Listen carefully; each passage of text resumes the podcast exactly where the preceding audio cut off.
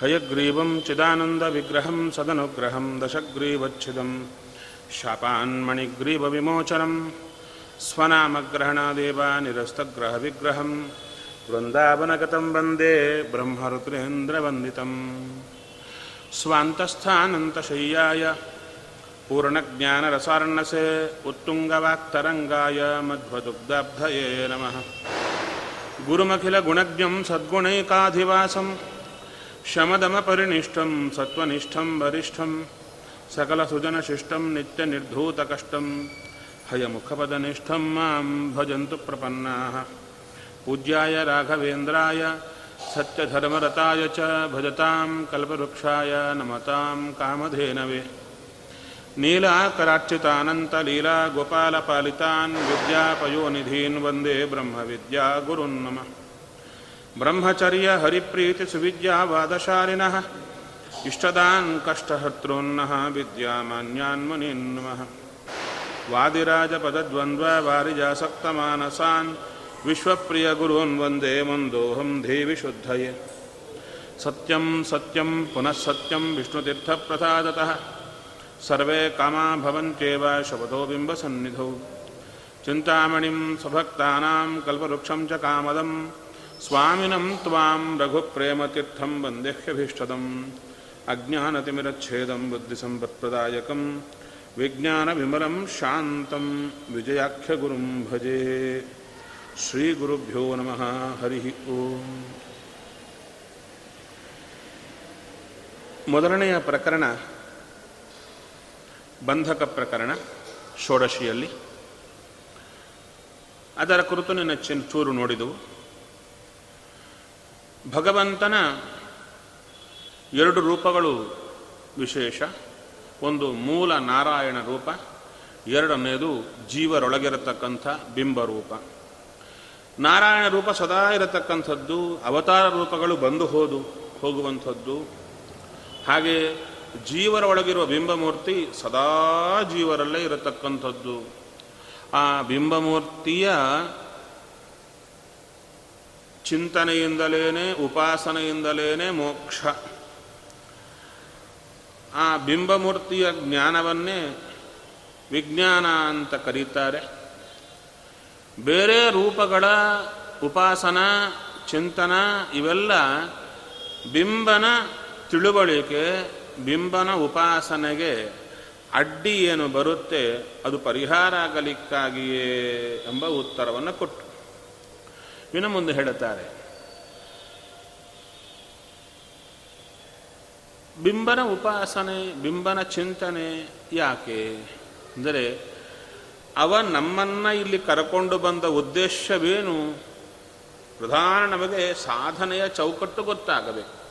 ಅದಕ್ಕೆ ಹೇಳುತ್ತಾರೆ, ಜೀವನ ಸುತ್ತು ಒಂದು ಪೊರೆ ಇದೆ, ಶರೀರ. ಅದನ್ನು ಲಿಂಗದೇಹ ಅಂತ ಕರೀತಾರೆ. ಆ ಲಿಂಗ ದೇಹ ಏನು ಮಾಡುತ್ತಾ ಇದೆ ಅಂದರೆ ನಮ್ಮ ಒಳಗಿರುವ ಆನಂದ, ಜ್ಞಾನ ನಮ್ಮ ಅನುಭವಕ್ಕೆ ಬಾರದಂತೆ ಮಾಡುತ್ತಾ ಇದೆ ಕವರ್ ಆಗಿದೆ. ನಮ್ಮದೇ ನಮಗೆ ಬಾರದಂತೆ ಮಾಡುತ್ತಾ ಇದೆ. ಅದನ್ನು ತೆಗೆದು ಬಿಟ್ಟರೆ ನಮ್ಮ ಜ್ಞಾನ, ಆನಂದ ನಮ್ಮ ಅನುಭವಕ್ಕೆ ಬರುತ್ತೆ, ದೇವರು ಕೊಟ್ಟರೆ ಈಗಲೂ ಕೂಡ ಆ ಪೊರೆ ಇದ್ದದ್ದಕ್ಕೆ ಸಂಸಾರದಲ್ಲಿ ನಮ್ಮ ಕುರಿತು ನಮಗೆ ಗೊತ್ತಾಗ್ತಾ ಇಲ್ಲ, ದೇವರ ಕುರಿತು ನಮಗೆ ಗೊತ್ತಾಗ್ತಾ ಇಲ್ಲ. ಆ ಥರ ಮಾಡುತ್ತಾ ಇದೆ. ಅಂಥ ಪೊರೆಯನ್ನು ಕಳಿಯಲಿಕ್ಕಾಗಿ ಭಗವಂತ ನಮಗೆ ಕರಕೊಂಡು ಬಂದದ್ದು. ಅಂಥ ಪೊರೆಯನ್ನು ಕಳಿಯಲಿಕ್ಕಾಗಿ ಭಗವಂತ ಕರಕೊಂಡು ಬಂದರೆ ಆ ಪೊರೆಯನ್ನು ಕರಕೊಂಡು, ಕಳಿಯಲಿಕ್ಕಾಗಿ ಇಲ್ಲಿ ಕರಕೊಂಡು ಬಂದು ಸಾಧನೆ ಮಾಡಿಸ್ತಾನೆ. ಸಾಧನೆ ಅಂದರೆ ಏನು? ಅವನ ಸತತ ಚಿಂತನೆಯೇ ಸಾಧನೆ. ಅವನ ಸತತ ಚಿಂತನೆಯಿಂದ ಆ ಪೊರೆ ಸೀಳಿ ಹೋಗುತ್ತೆ. ಸೀಳಿ ಹೋದರೆ ಅಂದರೆ ಆ ಪೊರೆ ಸುಟ್ಟಂತಾಗುತ್ತೆ. ಭಗವಂತ ಅದನ್ನು ತೆಗೆದು ಬಿಡುತ್ತಾನೆ ಇಷ್ಟು ಸಾಧನೆಯ ಚೌಕಟ್ಟು ಅಂದರೆ ಅವನ ಎಡಬಿಡದ ನೆನಪಿನಿಂದ, ಅವನದ್ದೇ ಆದ ಎಡಬಿಡದ ನೆನಪಿನಿಂದ ಲಿಂಗ ದೇಹ ಸುಟ್ಟ ಬಟ್ಟೆಯಂತೆ ಆಗಿಬಿಡೋದು. ಅವನ ದರ್ಶನ, ಅದರಿಂದ ಲಿಂಗ ದೇಹದ ಪ್ರಭಾವ ಹೋಗಿ ಅದನ್ನು ಕಳಕೊಂಡು ಮೋಕ್ಷಕ್ಕೆ ಹೋಗೋದೇ ಗುರಿ. ಅದಕ್ಕೆ ಬೇಕಾಗಿದ್ದೇನು? ಅಂದರೆ ಲಿಂಗದೇಹ ಅಂದರೆ ಏನು? ಅದು ಹೇಗಿದೆ? ಅದರ ಲಕ್ಷಣಗಳೇನು? ಅದು ಕೆಲಸ ಮಾಡೋ ರೀತಿ ಹೇಗೆ? ನಮಗೆ ಬರೇ ಲಿಂಗದೇಹ ಮಾತ್ರ ಇದೆಯಾ? ಇಲ್ಲ. ಅದರ ಸುತ್ತು ಯಾವ ಯಾವ ದೇಹ ಬಂತು? ಯಾವ ಯಾವ ದೇಹದಲ್ಲಿ ಭಗವಂತ ಯಾವ ಯಾವ ರೂಪಗಳಿಂದಿದ್ದು? ನಮಗೆ ಉಪಕಾರ ಮಾಡುತ್ತಾ ಇದ್ದಾನೆ. ಈ ಎಲ್ಲ ವಿಚಾರಗಳು ತಿಳಿಯಲೇಬೇಕಾದ ವಿಚಾರ. ಅದೇನೋ ಪುರಾಣಕ್ಕೆ ಬಂದೆ. ಒಂದು ಹತ್ತು ಕತೆ ಕೇಳಿದೆ, ಹತ್ತು ಅವತಾರದ ಕತೆ ತಿಂದ, ಬಂದ, ಹೋದ, ಹಾಗೆ ಮಾಡಿದ, ಹೀಗೆ ಮಾಡಿದ, ಎಷ್ಟು ಸಾಕು ಈ ಬದುಕಿಗೆ. ಇನ್ನೇನೂ ತಿಳಿಯಬೇಕಾಗಿಲ್ಲ ಅಂದರೆ ತಪ್ಪು ಕಲ್ಪನೆ ಎಂದರು. ಪ್ರಧಾನವಾಗಿ ಭಗವಂತ ನಮ್ಮೊಳಗಿದ್ದು ನಾಲ್ಕು ಶರೀರಗಳಲ್ಲಿ, ಸ್ವರೂಪ ದೇಹ, ಲಿಂಗ ದೇಹ, ಅನಿರುದ್ಧ ದೇಹ, ಸ್ಥೂಲ ದೇಹ, ಆಯಾ ಇಂದ್ರಿಯಗಳಲ್ಲಿ ಭಗವಂತ ಯಾವ ಯಾವ ದೇವತೆಗಳನ್ನು ಇಟ್ಟು ಹೇಗೆ ಹೇಗೆ ನಮ್ಮಲ್ಲಿ, ಎಲ್ಲರಲ್ಲಿ ಕೆಲಸ ಮಾಡಿಸ್ತಾ ಇದ್ದಾನೆ ಎಂಬ ಎಚ್ಚರ. ಅವನ ರೂಪಗಳ ಚಿಂತನೆ, ಅವನನ್ನು ಚಿಂತನೆ ಮಾಡಬೇಕಾದ ಕ್ರಮ, ಇವೆಲ್ಲವೂ ಕೂಡ ಅತ್ಯಂತ ಅವಶ್ಯವಾಗಿ ತಿಳಿಯಲೇಬೇಕಾಗಿದ್ದು. ಅದು ತಿಳಿಯದೆ ಮೇಲೆ ಎಲ್ಲ ಸಾಧನೆ ಅಂತ ನಾವು ಮಾಡಿದರೆ ಅದು ಎಂಥದ್ದು ಎಂಬುದನ್ನು ಶೇಷದಾಸರು ತಿಳಿಸ್ತಾರೆ. ಕೀಲು ಕೀಲಿಗೆ ನಮ್ಮೊಳಗೆ ನಿಂದು ವ್ಯಾಪಾರ ಮಾಡ್ಪನ್ನ. ಸ್ವಾಮಿ ಒಳಗೆ ನಿಂತು ಅಷ್ಟು ವ್ಯಾಪಾರ ಮಾಡಿಸ್ತಾ ಇದ್ದರೆ ಏ, ಏನು ಬೇಕಾದ್ರೆ ಮಾಡಿಸ್ಕೊಳ್ಳಿ. ನಮ್ಗೆ ಅವೆಲ್ಲ ಆ ಸಬ್ಜೆಕ್ಟ್ ಬೇಡ. ಇನ್ನೇನು, ಒಂದಿಷ್ಟು ಬಂದು ಆ, ಏನೋ ಕಥೆ ಕೇಳಿದ್ವು ಅವ್ರು ಹಾಗಂತೆ, ಇವ್ರು ಹೀಗಂತೆ ಇವ್ರು ಹೀಗಂತೆ, ಅವ್ರು ಹಾಗಂತೆ. ಆ ಕಥೆ ಕೇಳಿದ್ವು, ಖುಷಿಯಾಗಿ ನಕ್ಕು ಹೋದ್ವು. ಅಂದರೆ, ಆ, ಹೋದ ಮೇಲೇನು ಈ ವ್ರತ ಮಾಡಬೇಕಂತೆ, ಆ ವ್ರತ ಮಾಡಬೇಕಂತೆ, ಈ ತಂಬಿ ಕೊಡಬೇಕು, ಆ ವಾಯನ ದಾನ ಕೊಡಬೇಕು, ಮೈ ಹುಣ್ಣು ಮಾಡಿಕೊಂಡು ಎಲ್ಲ ಮಾಡಿದ್ದು. ಒಂದು ಕಡೆ ಕರ್ಮಾನುಷ್ಠಾನ. ನಾನಾ ವ್ರತಗಳು ಎಲ್ಲ ಮಾಡುವುದು ನಾನಾ ಮ, ಕಷ್ಟಪಡೋದು. ಇನ್ನೊಂದು ಕಡೆ ಜ್ಞಾನ ಅಂದರೆ ಬರೋದು, ಕೂಡೋದು, ಆದ ಮೇಲೆ ಒಂದಿಷ್ಟು ನಾಲ್ಕು, ಐದು ಕಥೆಗಳು ಕೇಳೋದು, ಆ ಕಥೆಗಳಲ್ಲಿ ಕೇಳಿದ್ದೇ ಕೇಳೋದು. ಕೇಳಿದ್ದೇ ಕೇಳೋದು. ಕೇಳಬೇಕಾದ ರೀತಿಯಲ್ಲಿಲ್ಲ. ಬಂದ, ತಿಂದ, ಹೋದ ಅಂತ ರೀತಿಯಲ್ಲೇ ಕೇಳ್ತಾ ಇರೋದು. ಅದರಿಂದಲೇ ಮೋಕ್ಷ ಅಂತ ತಿಳ್ಕೊಂಡ್ರೆ ತಪ್ಪು. ಹೇಗೆ ತಿಳ್ಕೋಬೇಕು? ಒಳಗೆ ಭಗವಂತ ಮಾಡಿಸುವ ಚರ್ಯಗಳನ್ನು ತಿಳಿಬೇಕಂತೆ. ಕೀಲು ಕೀಲಿಗೆ ನಿಂದು ವ್ಯಾಪಾರ ಮಾಲ್ಪನ್ನ ಆಲೋಚಿಸಿ ತಿಳಿಯದೆ ವ್ಯರ್ಥವಾಗಿ ಸಾಲು ಕರ್ಮವ ಮಾಡಿ ಅವರ ಸಾಹನ ಸಾಹಸವನ್ನು ಸೂಳಿಗಿಕ್ಕಿದ ಧನದಂತೆ ನೋಡೋ ಅಂತಾರೆ. ಸ್ವಲ್ಪ ಖಾರವಾಗಿ ಏಟ್ ಕೊಡ್ತಾರೆ. ಅಲ್ಲ, ಇಷ್ಟು ಕಾಲ ಗೊತ್ತಾಗಿಲ್ಲ, ಅಡ್ಡಿ ಇಲ್ಲ. ಹೇಳೋ ಕಾಲಕ್ಕೆ ಅವೆಲ್ಲ ನಮ್ಗಲ್ರಿ ಭಾಳ ದೊಡ್ಡವ್ರಿಗೆ, ನಾವು ಹೀಗೆ ಇರೋಣ, ಅವ್ರು ಹಾಗೆ ಇರ್ತಾರೆ ಅಂತ ಆ ತಪ್ಪು ಕಲ್ಪನೆ ಬೇಡ. ಅವಶ್ಯ ತಿಳಿಯಲೇಬೇಕಾದ ವಿಚಾರಗಳನ್ನು ಇಲ್ಲಿ ಏನು ಹೇಳಿದ್ದಾರೆ ಸಂಸ್ಕೃತದಲ್ಲಿ, ಕನ್ನಡದಲ್ಲಿ ಹರಿಕಥಾಮೃತಸಾರದಲ್ಲಿ ಹೇಳಿದ್ದಾರೆ. ಇಬ್ಬರೂ ಹೇಳಿದ್ದಾರೆ, ಒಂದನ್ನೇ ಹೇಳಿದ್ದಾರೆ. ಆದರೆ, ಅವರು ಯಾವುದನ್ನು ವಿಸ್ತಾರ ಮಾಡಿದ್ದಾರೆ, ಅದನ್ನು ಇವರು ವಿಸ್ತಾರ ಮಾಡಲಿಲ್ಲ. ಇವರು ಯಾವುದನ್ನು ವಿಸ್ತಾರ ಮಾಡಿದ್ದಾರೆ, ಅವರು ವಿಸ್ತಾರ ಮಾಡಲಿಲ್ಲ. ಒಂದಕ್ಕೊಂದು ಪೂರಕವಾದ ಗ್ರಂಥಗಳೆರಡು ಇಲ್ಲಿ ಹೇಳುತ್ತಾರೆ, ಯಸ್ಮಿನ್ ಕಲ್ಪೆ ಯ ಜೀವಾ ಸೃಜ್ಯಾ ತತ್ಕಲ್ಪಪರ್ಯಂತಂ ಅನಾದಿತಃ, ರಮಾ ಮಾತ್ರ ಪ್ರತೀಕತೆಯ, ತಾನ್ ಜೀವಾನ್ ಅಧಿತಿಷ್ಠತಿ. ಭಗವಂತ ಯಾವ ಕಲ್ಪದಲ್ಲಿ ಯಾವ ಜೀವರಾಶಿಗಳು ಸೃಷ್ಟಿಗೆ ಬರಬೇಕೋ, ಆ ಜೀವರಾಶಿಗಳಲ್ಲಿ ಆ ಕಲ್ಪ ಪರ್ಯಂತ ಭಗವಂತ ಅವರೊಳಗೆ ಯಾವಾಗೋ ಇರ್ತಾನೆ, ಮುಂದನೂ ಇರ್ತಾನೆ. ಆದರೆ ಅಲ್ಲಿ ವಿಶೇಷ ಹೇಳುತ್ತಾರೆ, ಜೀವರ ಸ್ವರೂಪ ದೇಹದಲ್ಲಿ ದೇವರಿರ್ತಾರೆ, ಜೊತೆಗೆ ಯಾರಿರ್ತಾರೆ? ವಾಯುದೇವರಿರ್ತಾರೆ. ವಾಯುದೇವರಿಗೆ ಮಾತ್ರ ಪ್ರವೇಶ ಅಂದರು. ಆದರೆ ಆ ವಾಯುದೇವರ ಪ್ರವೇಶವಾದರೂ ಕೂಡ ಯಾವಾಗ ಅಂದರೆ ಸೃಷ್ಟಿಗೆ ಬರುವಾಗ ಪ್ರವೇಶ ಅಷ್ಟೇ ಹೊರತು ಅನಾದಿಯಿಂದ ದೇವರ ಹೊಟ್ಟೆಯಲ್ಲಿ ಇರುವ ಜೀವರಾಶಿಗಳ ಒಳಗೆ ವಾಯುದೇವರ ಪ್ರವೇಶವಿಲ್ಲ. ಅದನ್ನು ಹೇಳ್ತಾ ಇದ್ದಾರೆ. ವಾಯುದೇವರ ಪ್ರವೇಶ ಯಾವಾಗ? ಸೃಷ್ಟಿಗೆ ಬರುವಾಗ. ಹಾಗಾದರೆ ಅನಾದಿಯಿಂದ ಇರತಕ್ಕಂಥ ಅನಾದಿತಃ, ಅನಾದಿಯಿಂದ ಆ ಜೀವರೊಳಗೆ ಭಗವಂತ ಇರ್ತಾನೆ. ಹೇಗಿರ್ತಾನೆ ಅಂದರೆ ರಮಾ ಮಾತ್ರ ಪ್ರತೀಕತೆಯ. ರಮಾ ಪ್ರತೀಕತೆಯ ಅಂತ ಹೇಳಿಲ್ಲ. ಅಂದರೆ ರಮಾದೇವಿ, ಆ ಜೀವರಾಶಿಗಳು, ಅವರೊಳಗೆ ರಮಾದೇವಿ, ಆ ರಮಾದೇವಿಯೇ ದೇವರು ಇರಲಿಕ್ಕೆ ಪ್ರತಿಮ ಅದರೊಳಗೆ ದೇವರಿದ್ದಾರೆ ಅಂತ ಇಷ್ಟು ಹೇಳಲಿಲ್ಲ. ಇನ್ನೇನು ಹೇಳಿದರು? ರಮಾ ಮಾತ್ರ ಪ್ರತೀಕತೆಯ. ಆ ಜೀವರು, ಜೀವರಲ್ಲಿ ದೇವರಿರಲಿಕ್ಕೆ ಡೈರೆಕ್ಟ್ ಕನೆಕ್ಷನ್ ಜೀವರಿಗೆ ದೇವರಿಗಿಲ್ಲ. ಮಧ್ಯೆ ಯಾರು? ಪ್ರತಿಮಾ ಅಂದರೆ ರಮಾದೇವಿ. ಈಗ ಜೀವನಿಗೂ ದೇವನಿಗೂ ಮಧ್ಯ ಕನೆಕ್ಷನ್ ಯಾರು ಅಂದರೆ? ದೇವರಿ, ದೇವರನ್ನು ಹೊತ್ತಿರೋದು ರಮಾದೇವಿ. ರಮಾದೇವಿಯರನ್ನ ಒಳಗೆ ಹೊತ್ತಿರೋದು ವಾಯುದೇವರು, ಆ ವಾಯುದೇವರು ನಮ್ಮಲ್ಲಿದ್ದಾರೆ. ವಾಯುದೇವರ ಮೂಲಕ, ರಮಾದೇವಿಯ ಮೂಲಕ ಭಗವಂತನಿಗೆ ನಮಗೆ ಸಂಪರ್ಕ. ಈಗ, ಅನಾದಿಯಿಂದ ಸೃಷ್ಟಿ ಬರುವ ಪರ್ಯಂತ ರಮಾದೇವಿ ದೇವರು ಇಬ್ಬರೇ ನಮ್ಮಲ್ಲಿರೋದು ಎಂಬ ರಹಸ್ಯವನ್ನು ಇಲ್ಲಿ ಹೊರಗೆ ಹಾಕ್ತಾರೆ ರಮಾ ಮಾತ್ರ ಪ್ರತೀಕತೆಯ ತಾನ್ ಜೀವಾನ್ ಅಧಿತಿಷ್ಠತಿ. ಸೃಷ್ಟಿಕಲ್ಪೇತು. ಯಾವ ಕಲ್ಪದಲ್ಲಿ ಸೃಷ್ಟಿಗೆ ಬರಬೇಕೋ ಅಂಥ ಸೃಷ್ಟಿಕಲ್ಪದಲ್ಲಿ, ಅಂದರೆ ಅವರು ಸೃಷ್ಟಿಗೆ ಬರಬೇಕಾದ ಕಲ್ಪದಲ್ಲಿ ಈ ಲಿಂಗ ಶರೀರ ಅಂತಿದೆ. ಅದನ್ನು ಹೇಳ್ತಾ ಇದ್ದಾರೆ. ದಶೇಂದ್ರಿಯ, ಪಂಚಭೂತ, ಮನೋರೂಪ, ಷೋಡಶಕಲಂ, ಕಲಾತ್ಮಕಂ, ಅವ್ಯೂಢ ಗುಣತ್ರಯಾತ್ಮಕಂ, ಪ್ರಕಾಶ, ಕ್ರಿಯಾ ಆವರಣ ಲಕ್ಷಣ ಶಕ್ತಿಯುತಂ ಸೂಕ್ಷ್ಮತಮಂ ಲಿಂಗ ಶರೀರಂ ಕ್ಷೀರಂ ನೀರೇಣ ಇವ ಜೀವಚಿತ ಸಂಬಲಿತಂ. ಇದನ್ನು ಚೆನ್ನಾಗಿ ತಿಳಿಸಿಕೊಡುತ್ತಾರೆ. ಜೀವನ ಸುತ್ತು ಅನಾದಿಯಿಂದ ಲಿಂಗದೇಹ ಇದೆ, ಪೊರೆ ಹೇಳಿದೆ. ಅದು ಹೇಗೆ ಇದೆ? ಅಂದರೆ ಕೊಬ್ಬರಿ ಅದರ ಸುತ್ತು ತೆಂಗಿನಕಾಯಿ ಒಳಗೆ ಕೊಬ್ಬರಿ, ಅದರ ಸುತ್ತು ಗೆರೆಟೆ. ಅದು ಹೇಗಿದೆ ಅಂದರೆ, ಒಳಗೆ ಗಿಟಕ ಆದರೆ, ಆ ಒಳಗಿನ ಗಿಟಕ ಒಂದು ಕಡೆ ಅಂಟಿಕೊಂಡಿರುತ್ತೆ, ಈಚೆ ತಿರುಗಿಸಿದರೆ ಆ ಅಂಟು ಬಿಟ್ಟೋಗಿ ಇನ್ನೊಂದು ಕಡೆ ಬರುತ್ತೆ. ಒಟ್ಟಾರೆ ಅದನ್ನೇನಂತಾರೆ?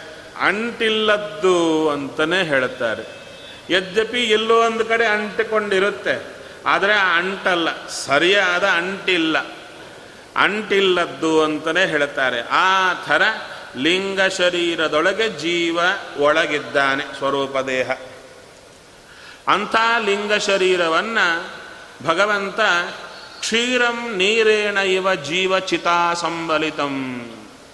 ಜೀವನ ಜ್ಞಾನದ ಜೊತೆಗೆ ಚಿತ್ತು ಒಂದೇ ಜ್ಞಾನ. ದೇವ ಏನು ಮಾಡಿದ? ಈ ಲಿಂಗ ಶರೀರವನ್ನು ಜೀವನ ಜ್ಞಾನದ ಜೊತೆಗೆ ಬೆರೆಸಿದ. ಹೇಗೆ ಬೆರೆಸಿದ? ಅಂದರೆ ಹಾಲು, ನೀರು ಬೆರೆಸಿದಂತೆ ಬೆರೆಸಿದ. ಈಗ ಹಾಲಿದೆ, ನೀರಿದೆ. ಹಾಲು, ನೀರು ಒಟ್ಟು ಮಾಡಿದರೆ ಉಳಿಯೋದು ಹಾಲು, ನೀರು ಕಲಬೆರಕೆಯಾಗಿ ಉಳಿಯುತ್ತಷ್ಟೇ ಹೊರತು ಹಾಲಿನ ಮೇಲೆ ನೀರಾಗಲಿ, ನೀರಿನ ಮೇಲೆ ಹಾಲಾಗಲಿ ಬರುತ್ತಾ? ಬರಲ್ಲ. ಒಂದರೊಂದು ಕಲ್ತು ಹೋಗುತ್ತೆ. ಹಾಗೆ ಒಂದು ಕಡೆ ಲಿಂಗ ಶರೀರ, ಒಂದು ಕಡೆ ಸ್ವರೂಪ ದೇಹ, ಎರಡು ಹಾಲು, ನೀರು ಬೆರಕೆ ಮಾಡಿದಂತೆ ಮಾಡಿದ ಅಂದರೆ ಒಂದರ ಮೇಲೊಂದು ಬರುತ್ತಾ?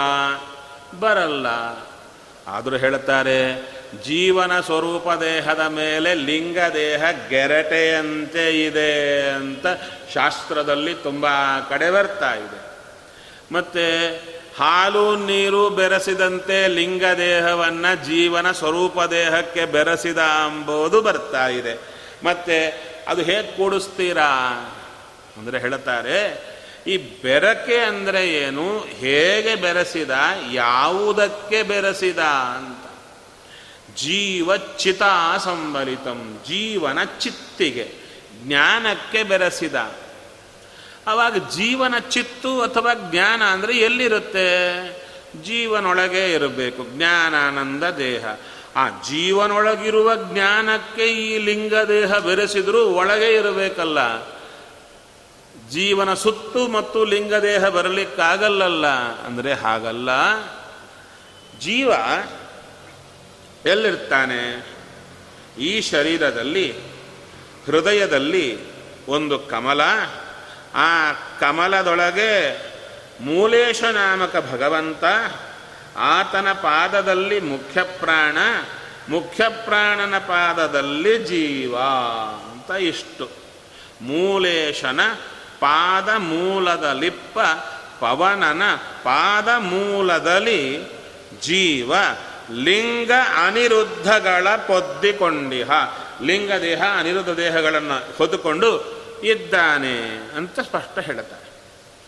ಈಗ ಇಷ್ಟೇ ಅಂಥ ಸೂಕ್ಷ್ಮ ಜೀವ ಹೃದಯದಲ್ಲಿದ್ದರೆ ಇಲ್ಲಿರುವಂಥ ಜೀವ ಈ ಕಣ್ಣಿಂದ, ಇಲ್ಲಿಂದಲಿಗೆ ತುಂಬ ದೂರ. ಈ ಕಣ್ಣಿಂದ ಹೇಗೆ ನೋಡ್ತಾನೆ? ಯಾರೋ ಅಂದರು, ಅಲ್ಲಿಂದ ಓಡಿ ಬರ್ತಾನೆ ಕಣ್ಣಿಗೆ. ಕಣ್ಣಿಂದ ನೋಡೋ ಕಾಲಕ್ಕೆ ಕಣ್ಣಿಗೆ ಬರ್ತಾನೆ. ಕೈಯಿಂದ ಮುಟ್ಟೋ ಕಾಲಕ್ಕೆ ಕೈಗೆ ಬರ್ತಾನೆ, ಕಾಲಿಂದ ಕಾಲಿಗೆ ಬರ್ತಾನೆ. ಒಂದೇ ಸಲ ಎಲ್ಲ ಕೆಲಸ ಮಾಡಿದರೆ? ನಡೀತೀರಾ? ನೋಡ್ತಾ ಕಾಲಿಂದ ನಡೀತೀರಾ? ಅಂದ್ರೆ ಜೀವ ಎಲ್ಲಿರಬೇಕು? ಕಣ್ಣಲ್ಲಿರ್ಬೇಕಾ, ಕಾಲಲ್ಲಿರ್ಬೇಕಾ? ಇನ್ನೂ ಏನು? ನೋಡುತ್ತಾ ಪಕ್ಕದಲ್ಲಿ ವಾಸನೆ ಬರ್ತಾ ಇರುತ್ತೆ ಬಿ ಬಿ ಎಂ ಪಿದು ಆ ವಾಸನೆ ಮೂಗು ಕೆಲಸ ಮಾಡುತ್ತಾ ಇರುತ್ತೆ, ಕಣ್ಣು ಕೆಲಸ ಮಾಡುತ್ತಾ ಇರುತ್ತೆ. ಕಿವಿಯು ಹಾರನ್ಗೆ ಕೆಲಸ ಮಾಡುತ್ತಾ ಇರುತ್ತೆ. ಹೌದು ತಾನೇ? ಅದರ ಜೊತೆಗೆ ಬಾಯಲ್ಲಿ ಸೆಲ್ ಫೋನಿಂದ ಮಾತಾಡುತ್ತಾ ಇರ್ತಾರೆ. ಇದರ ಜೊತೆಗೆ ಕೈ ಅಲುಗಾಡಿಸ್ತಾ ಇರ್ತಾರೆ. ಕಾಲಿಂದ ನಡೀತಾ ಇರ್ತಾರೆ. ಇಷ್ಟು ಇಂದ್ರಿಯಗಳ ವ್ಯಾಪಾರ ಆಗುವಾಗ ಜೀವ ಎಲ್ಲಿಗೆ ಹೋಗಿ ನಿಲ್ಲಬೇಕು ತಿರುಗ್ತಾ ಇರಬೇಕು. ತಿರುಗ್ತಾ ಇದ್ರೆ ಒಂದು ಕೆಲಸ ಮಾಡಿದರೆ ಒಂದು ಕೆಲಸ ಮಾಡಲಿಕ್ಕಿಲ್ಲ. ಏಕಕಾಲದಲ್ಲಿ ಎಲ್ಲ ಕೆಲಸ ಮಾಡೋದು ಹೇಗೆ? ಇದೊಂದು ಮತ. ಯಾವ ಮತ? ಅಂದರೆ ಜೀವ ಅಲ್ಲಲ್ಲಿ ಹೋಗಿ ತಿರುಗ್ತಾ ಇರ್ತಾನೆ ಅಂತ ಹೇಳೋ ಮತ ಒಂದಿದೆ. ಅದಕ್ಕಂದ್ರೂ ಹಾಗಲ್ಲ. ಹೇಗೆ ದೀಪ ಒಂದು ಕಡೆ ಇದ್ದರೂ ಅದರ ಪ್ರಕಾಶ ಎಲ್ಲ ಕಡೆ ಹರಡುತ್ತೆ. ಹಾಗೆ ಜೀವ ಇಲ್ಲಿದ್ದರೂ ಅವನ ತಿಳುವಳಿಕೆ, ಪ್ರಕಾಶ, ತಿಳುವಳಿಕೆ ಎಲ್ಲ ಶರೀರದಲ್ಲಿ ಹರಡಿರುತ್ತೆ. ಅದಕ್ಕೆ ಜೀವ ಇಲ್ಲಿ ಕೂತಿದ್ರೂ ಇಲ್ಲಿಂದ ಇಲ್ಲಿಂದ ಎಲ್ಲ ಗೊತ್ತಾಗ್ತಾ ಇರುತ್ತೆ ಜೀವನಿಗೆ ಅಂದರು. ಹಾಗಾದರೆ ಆ ಜೀವನ ಪ್ರಕಾಶ ಎಲ್ಲ ಕಡೆ ಬರ್ತಾ ಇದೆಯಲ್ಲ, ಅಂಥ ಪ್ರಕಾಶ ಎಲ್ಲ ಹರಡ್ತಾ ಇದೆ. ಇವಾಗ ಹೇಗಾಗಿದೆ? ಒಂದು ದೃಷ್ಟಾಂತ ಕೊಡ್ತಾ ಇದೆ. ಏನದು? ಅಂದರೆ ಬಲ್ಬ್ ಇದೆ. ಬಲ್ಬಿಂದ ಬರುವಂಥ ಪ್ರಕಾಶ. ಹೇಗಿದೆ? ಬಿಳಿಯಾಗಿ ಬರ್ತಾ ಇದೆ. ಅದರ ಸುತ್ತು ಬಣ್ಣದ ಒಂದು ಟ್ರಾನ್ಸ್ಪರೆಂಟ್ ಪೇಪರ್ ಹಾಕಿದೆ. ಅದರ ಮೂಲಕ ಬೆಳಕು ಹೊರ ಬಂದರೆ ಬಲ್ಬಿನಿಂದ ಬರುವಾಗ ಬಿಳಿಯೇ, ಆ ಪೇಪರಿಂದ ಹೊರಬರುವಾಗ ಬೆಳಕಿಗೆ ಬಣ್ಣ ಅಂಟಿಯೇ ಬರುತ್ತೆ, ಬಣ್ಣದ ಬೆಳಕು ಬರುತ್ತೆ. ಆ ಹೊರಗೆ ಬಂದ ಬೆಳಕು ಬಣ್ಣದ ಬೆಳಕಾಗಿರುತ್ತೆ. ಅಂದರೆ ಆ ಪೇಪರಿನ ಬಣ್ಣ ಬೆಳಕಿಗೆ ಅಂಟಿದೆ. ಹೇಗೆ ಅಂಟಿದೆ? ಎಕ್ಸಾಂಪಲ್ ಹೇಗೆ ಕೊಡ್ತೀರಾ ಅಂದರೆ, ಒಂದು ವೇಳೆ ಯಾರಾದರೂ ಆ ಹೊರಗೆ ಬರ್, ಬಂದಂಥ ಬೆಳಕು ಆ ಬೆಳಕಿಗೆ ಒಳಗೆ ಸೇರಿದ ಬಣ್ಣ, ಅದು ಯಾವುದರದು ಬೆಳಕಿದ್ದ ಬಣ್ಣ? ಅಲ್ಲ, ಪೇಪರ್ದು. ಅದಕ್ಕೆ ಯಾರೋ ಹೇಳಿದರು, ಆ ಬಣ್ಣ ಬೆಳಕಿನದ್ದಲ್ಲ, ಬೆಳಕಿನಲ್ಲಿ ಬಣ್ಣ ಸೇರಿದೆ, ಆ ಬಣ್ಣ ಬೇರು ಮಾಡಿ. ಮಾಡಲಿಕ್ಕಾಗತ್ತಾ? ಆಗತ್ತೇನ್ರಿ? ಏನು ಆಲೋಚನೆ ಮಾಡ್ತಾ ಇದ್ರೆ ಬಾ, ಮಾಡಿ ನೋಡಿ. ಬೇಕಾದ್ರೆ ಮನೆಗೆ ಹೋಗಿ ಟ್ರೈ ಮಾಡಿ ನೋಡಿ. ಪೇಪರಿಂದ ಎಲ್ಲೋ ಕಲರ್ ಪೇಪರ್ ಇದೆ. ಅದರೊಳಗಿಂದ ಬಣ್ಣ ಹೊರಗೆ ಬರ್ತಾ ಇದೆ. ಯಾವ ಬಣ್ಣದಲ್ಲಿ ಬರುತ್ತೆ? ಬೆಳಕು? ಹಳದಿ ಬಣ್ಣದಲ್ಲಿ ಬರುತ್ತೆ. ಹೊರಗೆ ಬಂದ ಬೆಳಕು ಹಳದಿ ಬೆಳಕಿನಿಂದ ಹಳದಿ ಬಣ್ಣ ಬೇರ್ ಮಾಡಲಿಕ್ಕಾಗುತ್ತಾ? ಆಗಲ್ಲಲ್ವಾ? ಡೌಟ್ ಇದೆಯಾ? ಆಗಲ್ಲ. ಸಪರೇಟ್ ಮಾಡಲಿಕ್ಕಾಗಲ್ಲ. ಹೇಗೆ ಬೆರುತ್ತಿದೆ? ಹಾಲು ನೀರು ಬೆರೆತಂತೆ ಬೆರೆತಿದೆ. ಯಾವುದು? ಬೆಳಕು, ಆ ಪೇಪರಿನ ಬಣ್ಣ. ಬೆರೆತೇ ಬರ್ತಾ ಇದೆ. ಆದರೆ ಯಾರಾದರೂ ಹೇಳಿದರೆ, ಈ ಪೇಪರು ಬಲ್ಬಿಗೆ ಬೆರೆತಿದೆ ಅಂತ ಹೇಳ್ತಾರೆ. ಬೆರೆಯೋದು ಅಂದ್ರೇನು? ಅದರ ಬೆಳಕಿಗೆ ಇದರ ಬಣ್ಣ ಬೆರೆತಿದೆ. ಬಲ್ಬೇನು ಹಾಗೆ ಇದೆ. ಅದರ ಸುತ್ತೂ ಪೇಪರು ಹಾಗೆ ಇದೆ. ಆದರೆ ಬಲ್ಬಿನ ಬೆಳಕಿಗೆ ಪೇಪರಿನ ಬಣ್ಣ ಹೊರಬರುವಾಗ ಅಂಟಿಕೊಂಡೇ ಬರ್ತಾ ಇದೆ. ಅದನ್ನು ಹೇಳಿದರಲ್ಲಿ, ಜೀವನ ಸುತ್ತೂ ಲಿಂಗ ದೇಹ, ಜೀವನ ತಿಳುವಳಿಕೆ ಬೆಳಕು ಅದು ಶುದ್ಧವಾಗಿ ಬಿಳಿಯಾಗೇ ಬರ್ತಾ ಇದೆ. ಬರುವಾಗ ಲಿಂಗದೇಹದ ಮೂಲಕ ಹೊರಬರ್ತಾ ಇದೆ. ಲಿಂಗದೇಹದಲ್ಲಿ ಬಣ್ಣ ಇದೆ. ಆ ಬಣ್ಣ ಜೀವನ ತಿಳುವಳಿಕೆಗೆ ಅಂಟತಾ ಇದೆ. ಆ ಅಂಟಿದ್ದು ಹೇಗೆ ಅಂಟತಾ ಇದೆ? ಅಂದರೆ ಹಾಲು ನೀರು ಬೆರೆಸಿದಂತೆ ಅಂಟತಾ ಇದೆ ಅದನ್ನು ಹೇಳಿದರು.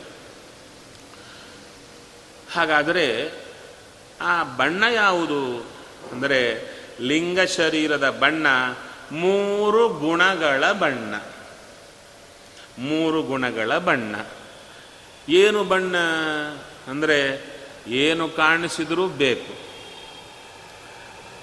ಪದಾರ್ಥ ಕಾಣಿಸಿದರೂ ಬೇಕು, ವ್ಯಕ್ತಿ ಕಾಣಿಸಿದರೂ ಬೇಕು, ಅಂಟು ಬೇಕು.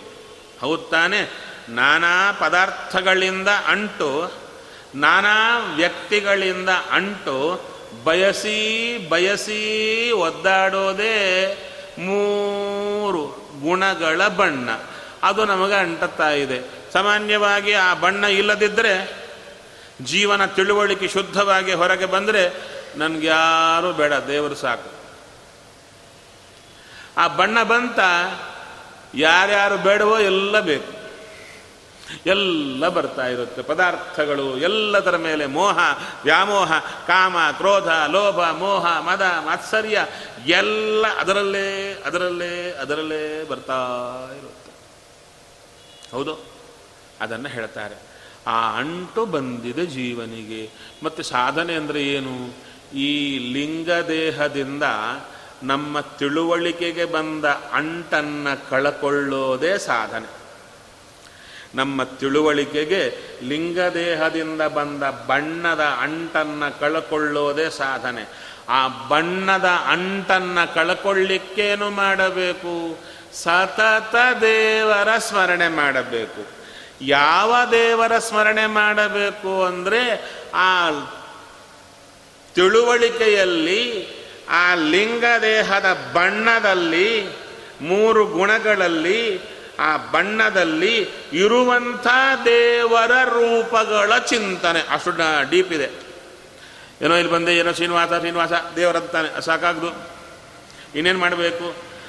ನಿಮ್ಮ ಲಿಂಗ ದೇಹದ ಬಣ್ಣ ಮೂರು ಗುಣಗಳ ಕಾರ್ಯ. ಅದು ಬಣ್ಣ, ಅದರೊಳಗೆ ನಾನಿದ್ದೇನೆ, ನಾನಾ ರೂಪಗಳೆಂದಿದ್ದೇನೆ, ಹಾಗೆ ನಿಮ್ಮ ತಿಳುವಳಿಕೆಯಲ್ಲಿ, ಬೆಳಕಿನಲ್ಲಿ ಇದ್ದೇನೆ. ಆ ಎರಡೂ ರೂಪಗಳ ಚಿಂತನೆ ಮಾಡಿದರೆ ನಾನಾ ಬಣ್ಣವನ್ನು ಬಿಡಿಸಿ ಬಿಡುತ್ತೇನೆ. ಇಷ್ಟು ಒಳಗಿದೆ.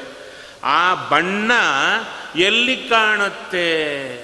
ಈಗ ನೋಡಿ, ಆ ಪೇಪರಿಂದ ಬೆಳಕು ಬರ್ತಾ ಇದ್ದರೆ ಅಲ್ಲೇ ಕಾಣುತ್ತಾ?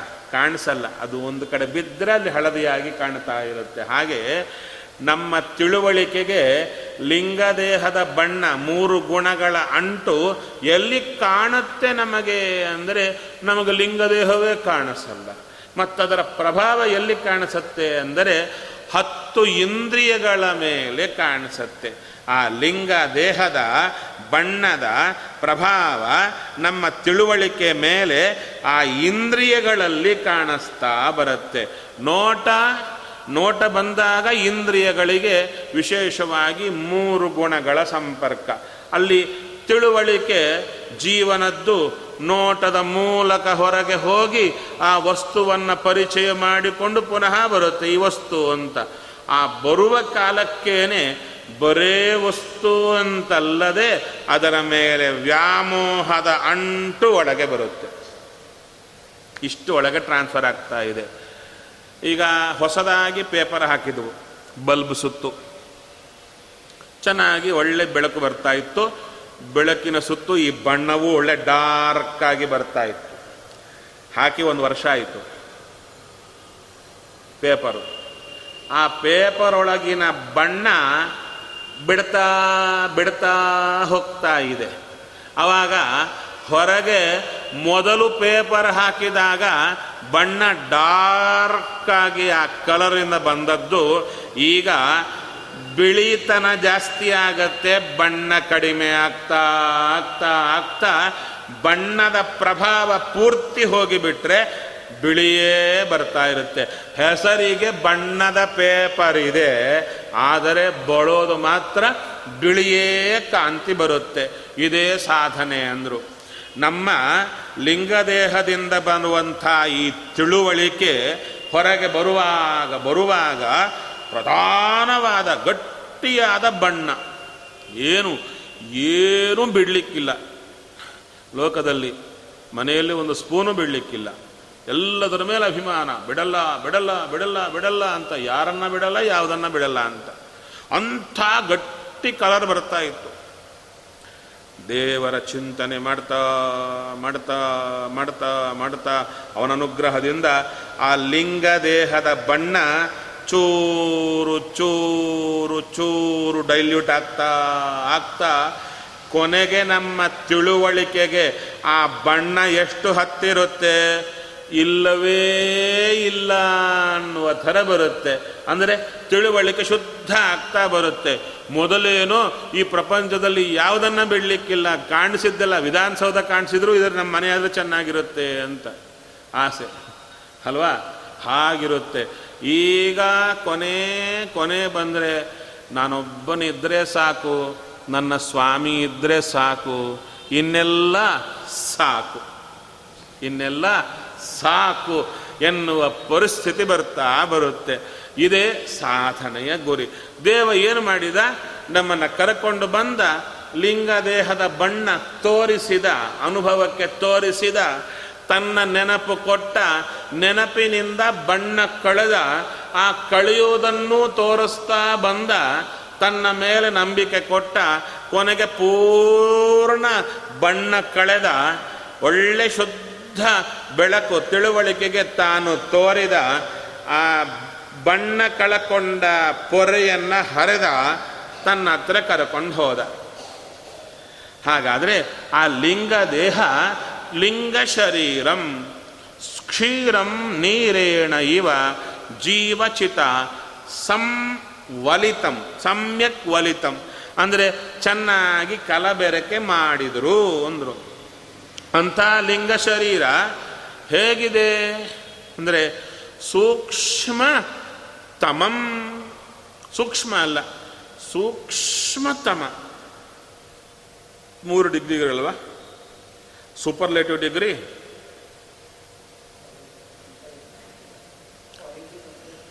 ಮೊದಲನೇದು ಯಾವುದು ಪಾಸಿಟಿವ್, ಕಂಪ್ಯಾರಿಟಿವ್. ಕರೆಕ್ಟ್ ಅಲ್ವಾ? ನೆನಪಾಯಿತು ಕರೆಕ್ಟು ಅಲ್ವಾ ಅಂತ? ಕರೆಕ್ಟ್ ಅಲ್ವಾ? ಹೌದಾ, ನಾನು ಬಹಳ ವರ್ಷ ಆಯಿತು. ನಾನು ಒಬ್ಬ ಇಂಜಿನಿಯರೇ ಓದಿ ಸ್ವಲ್ಪ ಬಹಳ ಕಾಲ ಆಯಿತು ಅದಕ್ಕೆ ಕೇಳಿದೆ. ಕನ್ಫರ್ಮೇಷನ್ ಮಾಡಿಕೊಳ್ಳೋಣ ಅಲ್ವಾ? Positive comparative superlative degree first second top ಅದಕ್ಕೆ ಹೇಳ್ತಾರೆ, ಸೂಕ್ಷ್ಮ ಪಾಸಿಟಿವ್ ಸೂಕ್ಷ್ಮತರ ಕಂಪ್ಯಾರಿಟಿವ್ ಸೂಕ್ಷ್ಮತಮ ಸೂಪರ್ಲೇಟಿವ್ ಜೀವನ ಲಿಂಗ ಶರೀರ ಎಂಥದ್ದು? ಸೂಕ್ಷ್ಮ ತಮ ಅಂದರು. ಲಿಂಗ ಶರೀರವೇ ಸೂಕ್ಷ್ಮತಮ ಆದರೆ ಇನ್ನು ಸ್ವರೂಪ ದೇಹ ಎಷ್ಟಿರಬೇಕು? ಇನ್ನು ಅದಕ್ಕಿಂತ ಕೌಂಟ್ಲೆಸ್ ಅಂತ ಬಂದರು ಹೌದು ತಾನೆ? ಅಂಥ ಜೀವನ ಸ್ವರೂಪ ದೇಹದ ಸುತ್ತು ಇಂಥ ಸೂಕ್ಷ್ಮತಮವಾದ ಲಿಂಗ ಶರೀರ ಇದೆ. ದೇವ ಕೊಡಲಿಲ್ಲ ಇದು. ದೇವರು ಕೊಟ್ಟಿದ್ದಲ್ಲ. ಇದೆ. ಆಲ್ರೆಡಿ ಯಾವಾಗಿಂದೋ ನಮ್ಮ ಪ್ರಾಪರ್ಟಿ ಓನ್ ಪ್ರಾಪರ್ಟಿ ಇದೆ. ಅದರ ಅಂಟು ಕೊಟ್ಟ ಅಷ್ಟೆ. ಅಂಟು ಕೊಟ್ಟ. ಆ ಅಂಟು ಕೊಟ್ಟ ಯಾಕೆ ಅಂತ ಹೇಳ್ತಾರೆ. ಬಟ್ಟೆ ಮೇಲೆ ಕಲೆ ಆದರೆ ಅದು ತೆಗಿಬೇಕಾದರೆ, ಸುಮ್ಮನೆ ಒಗೆದರೆ ಬಟ್ಟೆ ಹರಿಯುತ್ತೆ. ನೀರಿನ ಅಂಟು ಕೊಟ್ಟು ಉಳಿಯುತ್ತೆ, ಶುದ್ಧವಾಗಿ ಉಳಿಯುತ್ತೆ. ಹಾಗೆ ಜೀವನ ಸ್ವರೂಪ ದೇಹವೇ ಬಟ್ಟೆ, ಅದರ ಮೇಲೆ ಕಲೆ, ಲಿಂಗ ದೇಹ ಅದನ್ನು ತೆಗಿಬೇಕಾದರೆ ತನ್ನ ಇಚ್ಛೆ ಎಂಬ ನೀರನ್ನಿಟ್ಟ, ಅಂಟನ್ನು ಕೊಟ್ಟ ಸಂಸಾರದಲ್ಲಿ ತಂದ ಒಗಿತಾ ಇದ್ದಾನೆ. ಒಗದು ಒಗದು ಒಗದು ಆ ಕಲೆಯನ್ನು ಕಳೀತಾ ಕಳೀತಾ ಬರ್ತಾ ಇದ್ದಾನೆ. ಒಗೆಯೋ ಕಾಲಕ್ಕೆ ಹೇಗೆ ಒಗಿತಾರ ಒಂದ್ಸಲ ಕಡಗ ಹಾಕಿ ಬಡಿತಾರೆ ಮತ್ತ ಎಬ್ಬಿಸ್ತಾರೆ. ಹಾಗೆ ತಾನೇ ಜೀವನದಲ್ಲಿ ಪ್ರತಿಯೊಂದು ಜನ್ಮ ಒಂದು ಒಳ್ಳೆ ಜನ್ಮ ಕೊಡ್ತಾನೆ, ಇನ್ನೊಂದು ನೀಚ ಜನ್ಮ ಕೊಡ್ತಾನೆ. ಹಾಗೆ ಹಾಗೆ ಒಗಿತಾ ಬಂದ. ಒಂದೊಂದು ಜನ್ಮದಲ್ಲೂ ಮೇಲಕ್ಕೂ ಕರ್ಕೊಂಡು ಹೋಗ್ತಾನೆ, ಸನ್ಮಾನ ಮಾಡಿಸ್ತಾನೆ, ಅಪಮಾನ ಮಾಡಿಸ್ತಾನೆ, ಜಯ ಕೊಡ್ತಾನೆ, ಅಪಜಯ ಕೊಡ್ತಾನೆ, ಲಾಭ ಕೊಡ್ತಾನೆ, ನಷ್ಟ ಕೊಡ್ತಾನೆ ಜ್ಞಾನ ಕೊಡ್ತಾನೆ, ಅಜ್ಞಾನ ಕೊಡ್ತಾನೆ, ಒಗಿತಾ ಒಗಿತಾ ಒಗಿತಾ ಬರ್ತಾನೆ ಹೌದು ತಾನೆ? ಒಗಿಯೋರ್ನ. ನೀನು ಯಾವಾಗೂ ಮೇಲಕ್ಕೆ ಬಟ್ಟೆ ಇಟ್ಕೊಂಡಿರ್ಬೇಕು. ಕೆಳಗೆ ಹಾಕ್ಲೇಬಾರ್ದು ಅಂದರೆ? ಬಟ್ಟೆ ಮೇಲೆ ಕೈಯಲ್ಲಿ ಹೀಗೆ ಇರಬೇಕು. ಕೆಳಗೆ ಹಾಕ್ಲೇಬಾರ್ದು ಅಂದರೆ ಒಗಿಲಿಕ್ಕಾಗಲ್ಲ ಅಂತ. ಹಾಗಾದರೆ ದೇವರು ಕೂಡ ನಮ್ಮ ದೋಷ ಕಳಿಬೇಕಾದರೆ ಒಗೆಯೋದರ ಮೂಲಕ ದೋಷ ಕಳಿಬೇಕಾದರೆ ಮೇಲಕ್ಕೂ ಎಬ್ಬಿಸಬೇಕು, ಕಳಗೂ ಹಾಕಲೇಬೇಕು. ಕೆಳಗೆ ಹಾಕದಿದ್ದರೆ ದೋಷ ಹೋಗಲ್ಲ. ನೋಡಿ, ಮೇಲಕ್ಕೆ ಬಿಸಿದಾಗ ಹೋಗೋದೇ ಇಲ್ಲ. ಕಳಗ ಹಾಕಿ ಬಡದಾಗಲೇನೆ ಕೊಳೆ ಹೋಗ್ತಾ ಹೋಗುತ್ತೆ. ಹೋಗ್ತಾನೆ ಹಾಗೆ ನಮಗೆ ಆದಷ್ಟು ಜಯ, ಆದಷ್ಟು ಸನ್ಮಾನ, ಆದಷ್ಟು ಮೇಲಕ್ಕೆ ಬಿಸಿದರೆ ನಮಗೆ ಕೊಳಕು ಹೋಗಲ್ಲ. ಕಳಗೆ ಅಪ್ಪಳಿಸಿ ಹಾಕಿದಾಗಲೇನೆ ಕೊಳಕು ಬಿಡ್ತಾ ಬರುತ್ತೆ. ಮನುಷ್ಯರ ನಮ್ಮ ಸುತ್ತೂ ಇರುವವರ ಬಣ್ಣವೂ ಕೂಡ ಅವಾಗೆ ಗೊತ್ತಾಗುತ್ತೆ. ಇಲ್ಲದಿದ್ದರೆ ಎಲ್ಲ ನಮ್ಮವರೇ. ಬಿದ್ದಾಗ ಗೊತ್ತಾಗುತ್ತೆ ಯಾರು ನಮ್ಮವರು ಅಂತ. ಎಲ್ಲ ಕೈಬಿಟ್ಟು ಹೋಗ್ತಾ ಇರ್ತಾರೆ. ಅವಾಗ ಒಬ್ಬನೇ ನನ್ನವ, ಇನ್ಯಾರೂ ಇಲ್ಲ. ಅವನ ಸಂಬಂಧಪಟ್ಟ ಗುರುಗಳೇ ನನ್ನವರು. ಇನ್ನೆಲ್ಲರೂ ಬಿಟ್ಟು ಹೋಗವರೇ ಎಂಬುದು ಚೆನ್ನಾಗಿ ತಲೆಗೆ ಬರ್ತಾ ಇರುತ್ತೆ. ಯಾಕೆ? ಅವರು ಇಂಪಾರ್ಟೆಂಟ್ ಅಲ್ಲ ನಮಗೆ. ದೇವರು ಇಂಪಾರ್ಟೆಂಟ್ ಅಲ್ಲ. ದೇವರಿಗೆ ಸಂಬಂಧಪಟ್ಟು ನಮ್ಮ ಹತ್ರ ಬಂದವರು ಇಂಪಾರ್ಟೆಂಟ್ ಆಗಿರಲ್ಲ. ಇನ್ಯಾರು ಇಂಪಾರ್ಟೆಂಟ್ ಆಗಿರ್ತಾರೆ ನಮ್ಮ ಸುತ್ತಿದ್ದವರೇ ನಮಗೆ ಬಹಳ ಆಗಿರ್ತಾರೆ ದೇವರು ಹಾಕಿ ಒಗದಾಗ ಒಬ್ಬೊಬ್ಬರು ಒಬ್ಬೊಬ್ಬರು ದೂರ ದೂರ ಬಿಟ್ಟು ಹೋಗ್ತಾ ಇದ್ರೆ, ಅಥವಾ ಹತ್ತಿರ ಇದ್ದರೂ ಕೂಡ ಅವರ ಪ್ರವೃತ್ತಿ ನೋಡುತ್ತಾ ಇರುವ ಕಾಲಕ್ಕೆ ಒಬ್ಬರೇ ನಮಗೆ ಬೇಕಾದವರು ಅಂತ ಅರ್ಥ ಆಗ್ತಾ ಆಗ್ತಾ ಆಗ್ತಾ ಬರುತ್ತೆ. ಸ್ವಲ್ಪ ಟೈಮ್ ಹಿಡಿಯುತ್ತೆ. ಏಟ್ ಹಾಕಬೇಕಲ್ಲ ದೇವರು? ಏಟ್ ಹಾಕಿದ ಕಾಲ ಗೊತ್ತಾಗುತ್ತೆ. ನಮ್ಮವರು ಅಂತ ಗೊತ್ತಾಗುತ್ತೆ. ಇಷ್ಟೇ, ಅಲ್ಲೂ ನಮ್ಮದು ಈ ಭಾವನೆಗಳು ಸರಿಯಾದ ಕಲ್ಪನೆ ಇರಲ್ಲ. ನಮ್ಮವರು ಎಂಬ ಕಲ್ಪನೆ. ಅದು ಯಾವಾಗ ಬರುತ್ತೆ? ಅಂದರೆ ನಮ್ಮ ಸುತ್ತು ನಗತಾ ಮಾತಾಡಿ, ಯಾವಾಗೂ ನಮ್ಮ ಜೊತೆಗೆ ಕಾಲ ಕಳೆದರೇನೆ ನಮ್ಮವರು ಅಂತ ನಮ್ಮ ತಲೆಗಿರುತ್ತೆ. ದೂರದಲ್ಲಿದ್ದರೂ ನಮಗಾಗಿ ದೇವರಲ್ಲಿ ಪ್ರಾರ್ಥನೆ ಮಾಡುವವರು ನಮ್ಮವರು ಅಂತ ಬರಲ್ಲ. ಹೌದ್ ತಾನೆ? ಅದನ್ನೇ ಹೇಳ್ತಾ ಇದ್ದಾರೆ. ದೇವರು ನಮ್ಮ ಹತ್ರ ಕಾಣಿಸಲ್ಲ, ನಮ್ಮ ಸರಿ ನಗತಾ ಮಾತಾಡಲ್ಲ ಇವ ನಮ್ಮವ ಹೇಗಾಗ್ತಾನೆ? ದೇವರು ಸರಿ ಅಂದು ನಾವು, ನೀನು ನನಗೆ ಕಾಣಿಸಿದರೇನೆ ನನ್ನ ಜೊತೆಗೇ ಇದ್ದು ಕಾಣಿಸಬೇಕು ನನ್ನ ಸರಿಯೇ ನಗತಾ ಇರಬೇಕು, ಆವಾಗ ಮಾತ್ರ ನನ್ನವ ಅಂತ ಅಂದುಕೊಳ್ಳುತ್ತೇನೆ ಹೇಗೆ? ನನ್ನ ಸುತ್ತಿದ್ದವರು ನನ್ನ ನಗ್ತಾ ಇರ್ತಾರೆ ನನ್ನ ಜೊತೆ ಇರ್ತಾರೆ. ನೋಡಲ್ಲಿ ಅಂತ ಹೇಳಿದ. ನಿನ್ನ ಜೊತೆಗೆ ನಗುವಂಥ ನಿನ್ನ ಜೊತೆಗೆ ಇರುವಂಥವ್ರು ನಿನ್ನ ಬಿಟ್ಟು ಹೋಗ್ತಾರೋ ನಿನ್ನ ಜೊತೆಗೆ ನಗದೆ ನಿನ್ನ ಜೊತೆಗೆ ಇರದೆ ನಿನ್ನ ಜೊತೆಗೆ ನಾನಿದ್ದೇನೆ. ಆದರೆ ನಾನು ನಿನ್ನ ಕುರಿತು ನಿನಗೆ ಒಳ್ಳೆಯದಾಗಲಿ ಅಂತ ಅಪೇಕ್ಷೆ ಪಡ್ತಾ ಇದ್ದೇನೆ. ಆದ್ದರಿಂದ ನನ್ನವರು ಎಂಬುದರ ನಿರ್ವಚನ ಬೇರೆ ಸರಿಯಾಗಿ ಅರ್ಥ ಮಾಡಿಕೋಬೇಕು ಎಂಬುದನ್ನು ಚೆನ್ನಾಗಿ ತಿಳಿಸಿಕೊಡ್ತಾರೆ. ಹಾಗೆ ಭಗವಂತ ಈ ಲಿಂಗ ಶರೀರವನ್ನು ನಮಗೆ ಅಂಟುಕೊಟ್ಟ. ಅಂಟುಕೊಟ್ಟ ಅಂತ ಹೇಳಿದರೆ ಈ ಲಿಂಗ ಶರೀರ ಇಷ್ಟಿದ್ರೆ ಸೂಕ್ಷ್ಮವಾದ ಸ್ವರೂಪ ದೇಹದ ಮೇಲೆ ಒಂದು ಸ್ವೆಟರ್ ಹೊದ್ಕೊಂಡ್ರೆ ಹೇಗೆ ಟೈಟ್? ಕಾಲಿಂದ ತಲೆವರೆಗೂ ಒಂದು ಟೈಟ್ ಸ್ವೆಟರ್ ಹೊದ್ಕೊಂಡ್ಬಿಟ್ರೆ ಜಾಕೆಟ್ ಅಂತ ಹೇಳ್ತಾರಲ್ಲ, ಟೋಟಲ್ ಬಾಡಿ ಜಾಕೆಟ್ ಅಂತ. ಅದು ಹೇಗಿರುತ್ತೋ ಹಾಗಿರುತ್ತೆ. ಸ್ವರೂಪ ದೇಹ ಎಷ್ಟು? ಕುದುರೆ ಬಾಲದ ಕೊನೆ ಕೂದಲ ತುದಿ ಶತವಿಭಾಗವ ಮಾಡಿ ಅದರಳು ಒಂದನ್ನು ಶತವಿಭಾಗ ಮಾಡಿ, ಏಟ, ಅದಕ್ಕೆ ತಕ್ಕಂತೆ ಟೈಟಾಗಿ ಹೊದ್ಕೊಂಡ್ರೆ ಆ ಲಿಂಗ ಶರೀರ ಇಟ್ಟಿರಬೇಕು ಅಷ್ಟೇ ಇರಬೇಕು. ಮುಂದೆ ಏನು ಅಂದರೆ, ಈ ಲಿಂಗ ಶರೀರ ಇಟ್ಟುಕೊಂಡು ಈ ಜೀವ ಒಂದು ಉದ್ಧರಣೆ ಹಿಡ್ಕೊಳ್ಳಿಕ್ಕಾಗುತ್ತಾ? ಈ ಶರೀರದ ತಲೆಯ ಮೇಲಿನ ಕೂದಲಲ್ಲಿ ಒಂದು ಸಾವಿರ ಭಾಗ ಇಲ್ಲ ಜೀವ, ಒಂದು ಉದ್ಧರಣೆ ಹಿಡ್ಕೊಂಡು ಆಚಮನ ಮಾಡಲಿಕ್ಕಾಗುತ್ತಾ? ಯಾವ ಸಾಧನೆ ಮಾಡಲಾರ? ಅದಕ್ಕೆ ಈ ಲಿಂಗ ಶರೀರದ ಮೇಲೆ ಇನ್ನೊಂದು ಶರೀರ ಕೊಟ್ಟ. ಇದನ್ನು ಸೇಫಾಗಿ ಇಡಲಿಕ್ಕೆ. ಜಾಕೆಟ್ ಥರ. ಅದು ಯಾವುದು? ಅನಿರುದ್ಧ ಶರೀರ ಅಂತ. ಅದು ಅಂಥದ್ದೇ ಆಯಿತು. ಏ, ಸಾಕಾಗಲ್ಲ ಅಂತ. ಅದರ ಮೇಲೆ ಈ ಶರೀರ ಕೊಟ್ಟ ಸ್ಥೂಲ ದೇಹ. ಅದು ಎಷ್ಟು ಅಂದರೆ ಅದಕ್ಕೂ ಇದಕ್ಕೂ ಅಜಗಜಾಂತರ ವ್ಯತ್ಯಾಸ. ಅಷ್ಟು ವ್ಯತ್ಯಾಸ. ಅಂಥ ಶರೀರ ಕೊಟ್ಟ ಅಂದರು. ಅದರಲ್ಲಿ ಈ ಲಿಂಗ ಶರೀರ ಎಂಥದ್ದು? ಸೂಕ್ಷ್ಮತಮಂ ಅಂದರು. ಈ ಲಿಂಗ ಶರೀರದ ಒಳಗೆ ಏನೇನಿದೆ ಅಂದರೆ ಹೇಳ್ತಾರೆ? ದಶೇಂದ್ರಿಯ ಪಂಚಭೂತ ಮನೋರೂಪ ಷೋಡಶ ಕಲಾತ್ಮಕಂ ಅಂದರು. ಈ ಲಿಂಗದೇಹದಲ್ಲಿ ಹದಿನಾರು ಕಲೆಗಳಿವೆ. ಹದಿನಾರು ಬೀಜಗಳು, ಹದಿನಾರು ಕಲೆಗಳು. ಹದಿನಾರು ಕಲೆಗಳು ಯಾವುದು ಅಂತ ಹೇಳಿದರೆ, ಪಂಚ ಭೂತ, ದಶ ಇಂದ್ರಿಯ. ಇಂದ್ರಿಯಗಳೆಷ್ಟು? ಪಂಚ ಜ್ಞಾನೇಂದ್ರಿಯ, ಪಂಚ ಕರ್ಮೇಂದ್ರಿಯ. ಭೂತಗಳು ಐದು. ಆದರೆ ಇಲ್ಲಿ ಹೇಳ್ತಾರೆ ತತ್ವಗಳೆಷ್ಟು? ಇಪ್ಪತ್ತು ನಾಲ್ಕು ಹೌದಾ? ಇಪ್ಪತ್ನಾಲ್ಕೇನಾ? ಪಂಚವಿಂಶತಿ ತತ್ವ. ತರತಮ ಪಂಚಕಿಗಳನ್ನು ಪೇಳ್ದ ಭಾವಿ ಬಿರಿಂಚಿಯ ನಿಪಾನಂದ ತೀರ್ಥರ ನೆನೆವನನು ದಿನವು. ತತ್ವಗಳು ಇಪ್ಪತ್ತೈದು ಅಂದರು. ಇಪ್ಪತ್ತೈದ ಇಪ್ಪತ್ತ ನಾಲ್ಕ ಡೌಟು ಮತ ಅಂದರು ಹದಿನಾರು ಅಂದರು, ಹನ್ನೊಂದು ಅಂದರು, ಇದೇನೋ ಕೊನೆಗೆ ಎಂಟು ಅಂದ್ಬಿಟ್ರು. ಏನಪ್ಪ ಇದು ಅಂದ್ರೆ ಹೇಳ್ತಾರೆ ಇಪ್ಪತ್ತೈದಿವೆ ಹೇಗೆ? ಪಂಚಜ್ಞಾನೇಂದ್ರಿಯ, ಪಂಚಕರ್ಮೇಂದ್ರಿಯ, ಪಂಚಭೂತ ಪಂಚ ತನ್ಮಾತ್ರ ಒಟ್ಟು ಸೇರಿದರೆ ಇಪ್ಪತ್ತು.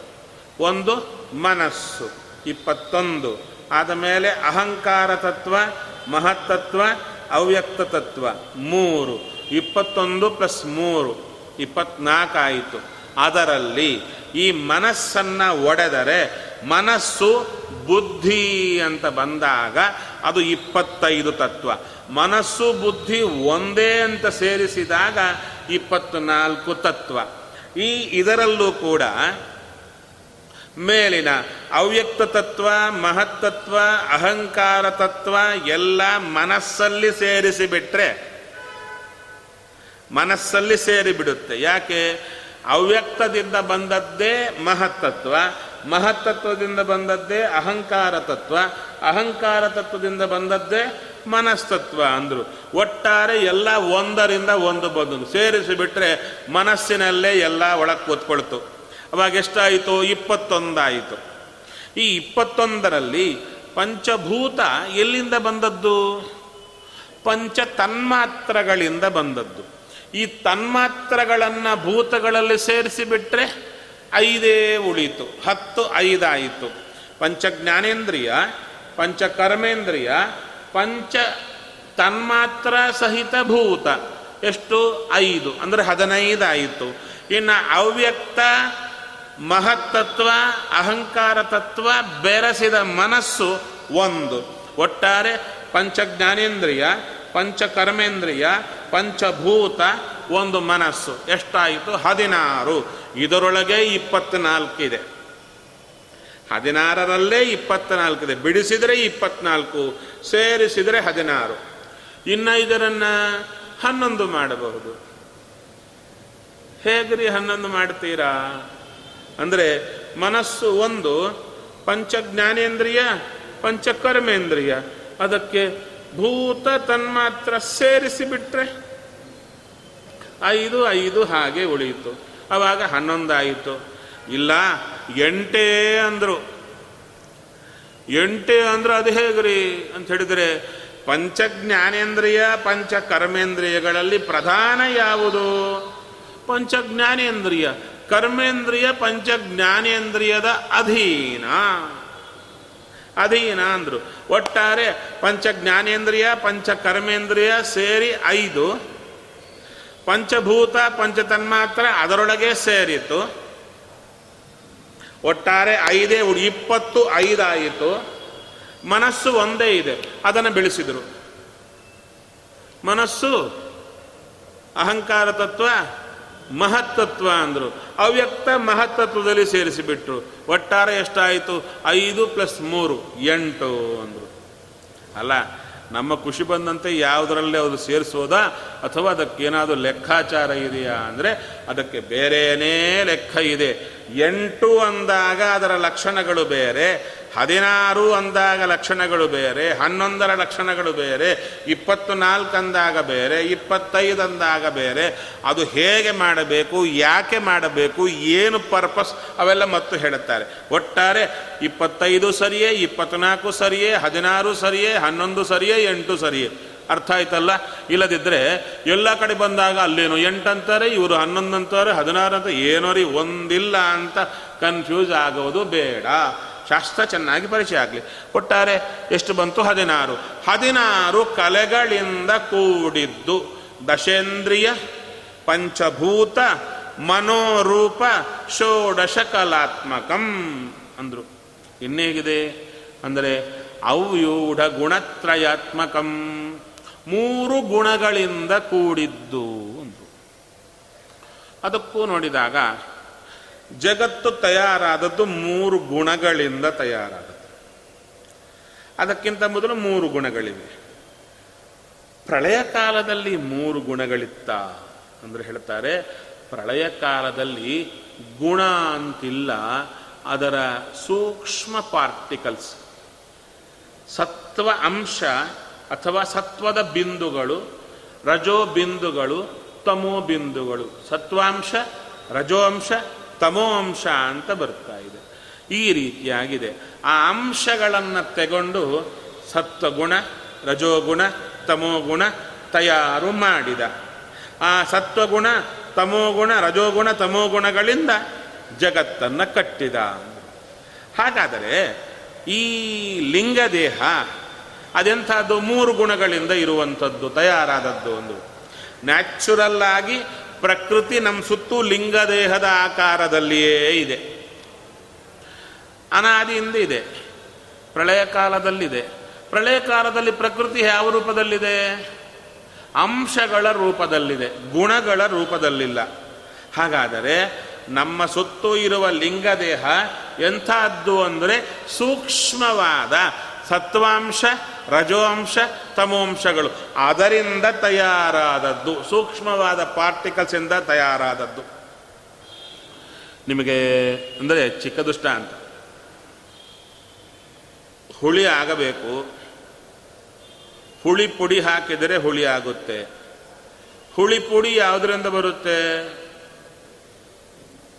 ಧಣಿಯ ಮೆಣಸಿನಕಾಯಿ, ಎಲ್ಲ ಇವೆ. ಅದನ್ನು ತೆಗೆದು ಮಾಡಿದರೆ ಹುಳಿ ಪುಡಿ ಆಗುತ್ತೆ ಅದು ಹಾಕಿದ್ರೆ ಹುಳಿ ಆಗುತ್ತೆ ಹೌದು ತಾನೆ? ಜಗತ್ತು ಹುಳಿ. ಗುಣಗಳು ಹುಳಿ ಪುಡಿ. ಸತ್ವಾಂಶ, ರಜೋಂಶಗಳೆಲ್ಲ ಈ ಧಣಿಯ ಮೊದಲಾದ ಪದಾರ್ಥಗಳಂತೆ.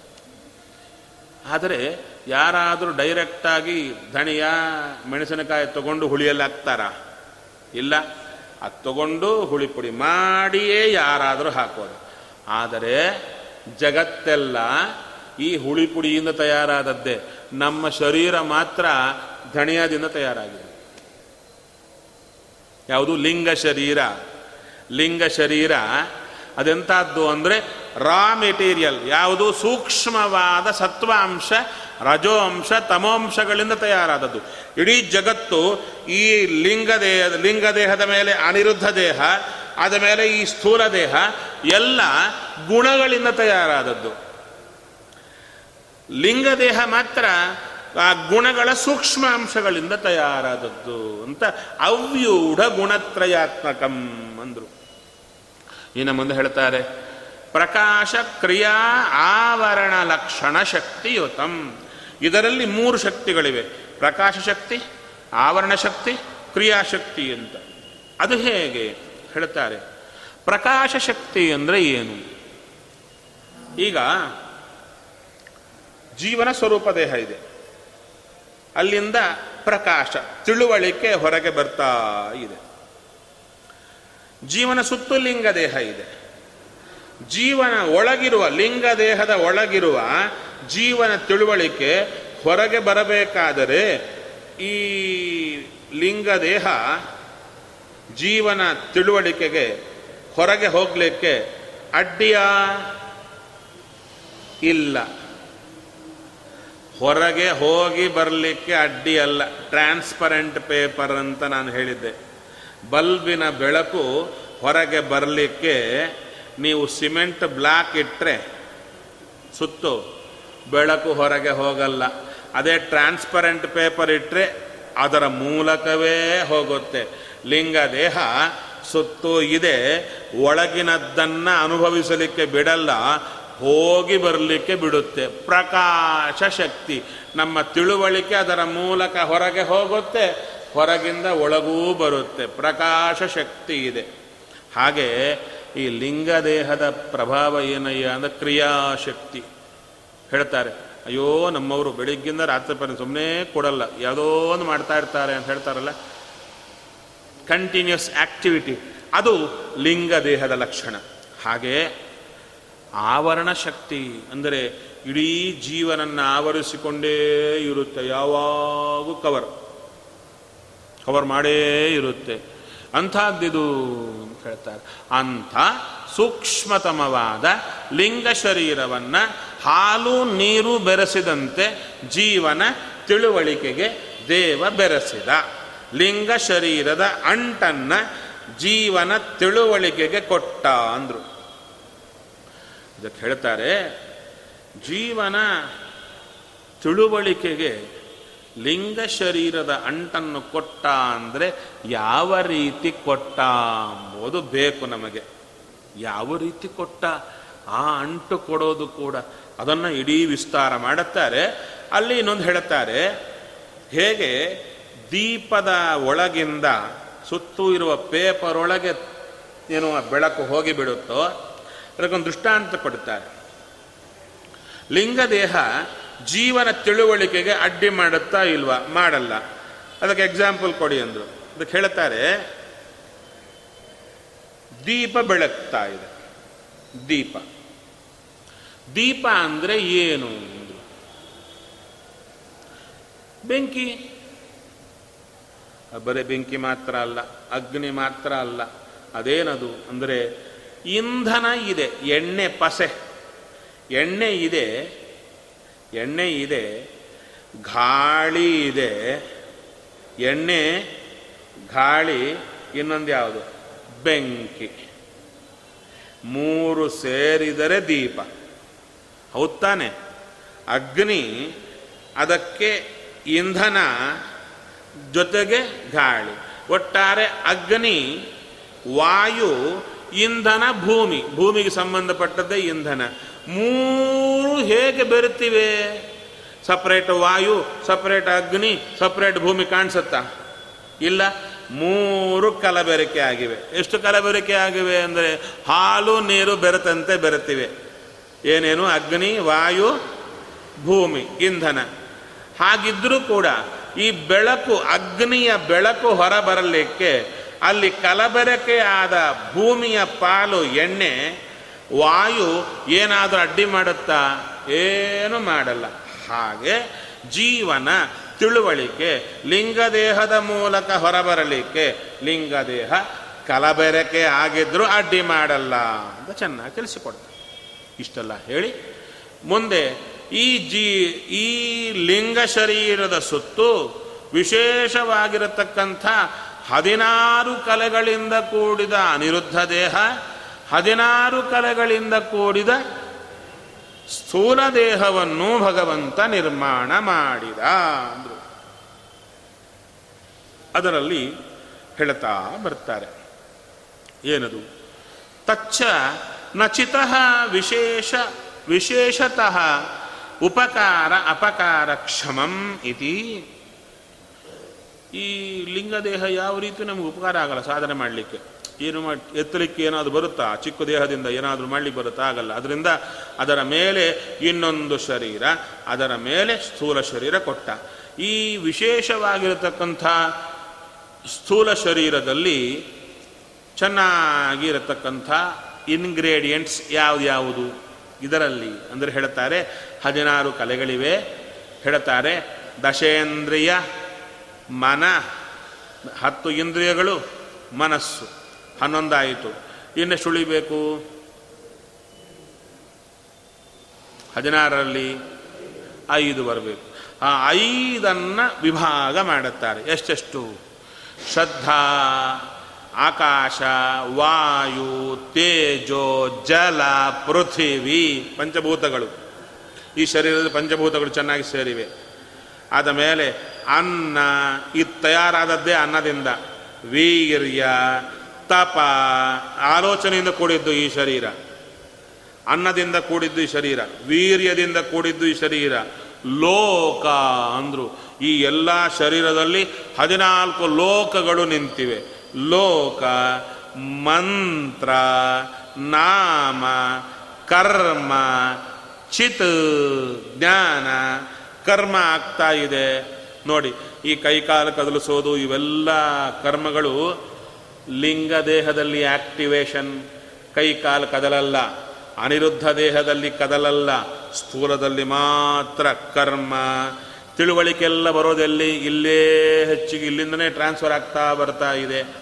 ಅಂಥ ಸ್ಥೂಲ ಶರೀರಂ ನಿರ್ಮಾಯ.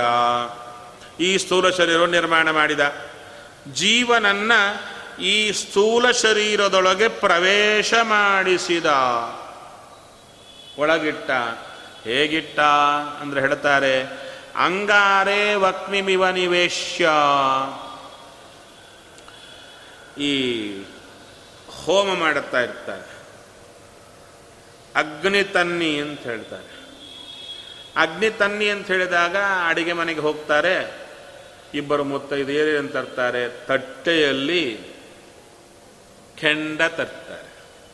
ಮುಚ್ಚಿಕೊಂಡು. ಅಲ್ಲಿ ಆಚಾರ ಹೇಳಿದ್ದೇನು? ಅಗ್ನಿ ತಗೊಂಡು ಬನ್ನಿ ಅಂತ. ಇವರು ತಂದದ್ದೇನು? ಕೆಂಡ ತಂದದ್ದು. ಅಲ್ಲ, ಕೆಂಡ ಅಗ್ನಿ ಏನ ಅಲ್ಲ, ಇನ್ನೊಂದು ಕೂತಿದೆ. ಇಜ್ಜಲು, ಇಜ್ಜಲಿದೆಯಾ? ಇಜ್ಜಲೊಳಗೆ ಅಗ್ನಿ ಪ್ರವೇಶ ಮಾಡಿದರೆ ಅದನ್ನ ಕೆಂಡ ಅನ್ನೋದು. ಆಚಾರ ಕೇಳಿದ್ದೆಷ್ಟು? ಅಗ್ನಿ ತಗೊಂಡು ಬನ್ನಿ ಅಂತ. ಅಗ್ನಿ ಮಾತ್ರ ತರಬೇಕಾಗಿತ್ತು. ಅಗ್ನಿ ತರಲಿಲ್ಲ. ಕೆಂಡವೂ ತಂದರು. ಅವ್ರನ್ನ ಕೇಳಿದ್ರು ಆಚಾರು ನಾನು ಕೆಂಡ ತಗೊಂಬನ್ನಿ ಅಂತ ಹೇಳಿಲ್ಲ. ಅಗ್ನಿ ಮಾತ್ರ ತನ್ನಿ ಅಂತ ಹೇಳಿದ್ದು. ಕೆಂಡ ಯಾಕೆ ತಂದ್ರಿ? ಕೆಂಡ ಸಪ್ರೇಟಾಗಿ ತರ್ಲಿಕ್ಕ ಅಗ್ನಿ ಸಪ್ರೇಟಾಗಿ ತರ್ಲಿಕ್ಕಾಗಲ್ಲ ಇಜ್ಜಲಿಂದ ಕೂಡಿಕೊಂಡೇ ಬರಬೇಕು. ಬರೀ ಅಗ್ನಿ ಮಾತ್ರ ತರ್ತೀರಾ? ಇಲ್ಲಲ್ಲ. ಆದ್ದರಿಂದ ಹೇಳುತ್ತಾರೆ ಆದರೆ ಆ ಇಜ್ಜಲಿನಲ್ಲಿ ಅಗ್ನಿ ಇರುತ್ತೆ, ಉರಿತಾ ಇರುತ್ತೆ. ಅದನ್ನು ನೋಡಿದ್ರೆ ಏನಂತಾರೆ? ಏ, ಬೆಂಕಿ, ಅಗ್ನಿ ಅಗ್ನಿ ಅಂತಾರೆ. ಅಲ್ಲಿ ಅಗ್ನಿ ಇದೆ, ಇಜ್ಜಲು ಇದೆ. ಇಜ್ಜಲೊಳಗೆ ಅಗ್ನಿ ಇದೆ. ಕಾಣಿಸೋದು ಯಾವುದು? ಇಜ್ಜಲು. ಇಜ್ಜಲೊಳಗೆ ಪ್ರಕಾಶ. ಅಂದರೆ ಇಜ್ಜಲನ್ನು ನೋಡೇ ಅಗ್ನಿ ಅಗ್ನಿ ಅಂತ ಕರೀತಾರೆ. ಹೋಗ್ತಾನೆ. ಹಾಗೆ ಜೀವನನ್ನ ದೇಹದಲ್ಲಿ ಪ್ರವೇಶ ಮಾಡಿಸಿದ ಜೀವ ಬೇರೆ, ದೇಹ ಬೇರೆ, ಆದರೆ ವ್ಯವಹಾರ ಹೇಗೆ ಬರುತ್ತೆ? ಈ ಶರೀರವನ್ನು ನೋಡೆ ನೀವು, ನೀನು, ನಾನು ಅಂತ ಬರ್ತಾ ಇದೆ. ಈ ನೀನು, ನಾನು ಯಾರು? ಜೀವ. ಅದರ ನೆನಪಿರುತ್ತಾ? ಇಲ್ಲ, ಎದುರಿ ಕಾಣಿಸುವ ದೇಹವನ್ನು ನೋಡೆ ನೀನು ನೀನು ಅಂತ. ಅದನ್ನು ಹೇಳ್ತಾರೆ? ಇರಲಿ ಬಿಡ್ರಿ ಸುಮ್ಮನೆ ದೊಡ್ಡ ಸಬ್ಜೆಕ್ಟ್ ಅದು. ಅದಕ್ಕೊಂದು ಉಪನ್ಯಾಸ ಬೇಕಾ? ಅಂದರೆ, ಇದೇ ನಮ್ಮ ಸಂಸಾರಕ್ಕೆ ಕಾರಣ.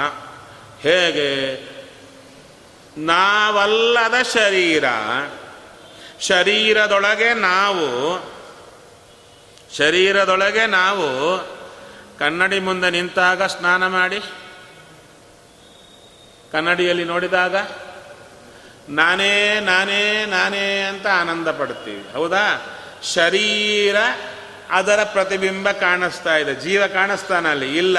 ಮತ್ತೆ ನಾನೇ ನಾನೇ ಅಂತ ನೋಡಿದರೆ ಏನರ್ಥ ಆಯಿತು? ಜೀವ ಅಲ್ಲದ ಶರೀರವನ್ನು ನೋಡಿ ನಾನೇ ಎಂದು. ಅರ್ಥ ಏನು? ಜೀವ ಜಡ ಒಂದೇ ಅಂತ ಉಪಾಸನೆ. ಎಷ್ಟೊತ್ತು? ದಿನಾಗ ಒಂದು ಗಂಟೊತ್ತು. ಕನ್ನಡ ಮುಂದೆ ನಿಂತು ಉಪಾಸನೆ ಮಾಡಿದ್ದೆಷ್ಟೊತ್ತು ಅಂದರೆ ಜೀವ ಜಡ ಒಂದೇ. ಮತ್ತು ಉಪನ್ಯಾಸ ಮಾಡೋ ಕಾಲಕ್ಕೆ, ಕೇಳೋ ಕಾಲಕ್ಕೆ ಜೀವ ಜಡ ಬೇರೆ ಅಂತ ಹೇಳೋದು. ಅಲ್ಲಿ ಮಾತ್ರ ಒಂದೇ ಒಂದೇ ಒಂದೇ ಅಂತ ಹೇಳೋದು. ಅದನ್ನೇ ಹೇಳ್ತಾರೆ. ಆ ಹೇಳಿ ಹೇಳಿ ಹೇಳಿ, ಆ ರೀತಿ ಚಿಂತನೆ ಮಾಡಿಯೇ ಅದೇ ಸಂಸಾರಕ್ಕೆ ಕಾರಣ ಆಗ್ತಾ ಇದೆ. ಹಾ, ಇನ್ನು ತುಂಬ ದೆವ್ವಗಳು ಕೂತಿವೆ. ಅದು ಒಂದು ದೆವ್ವ. ಯಾವುದು?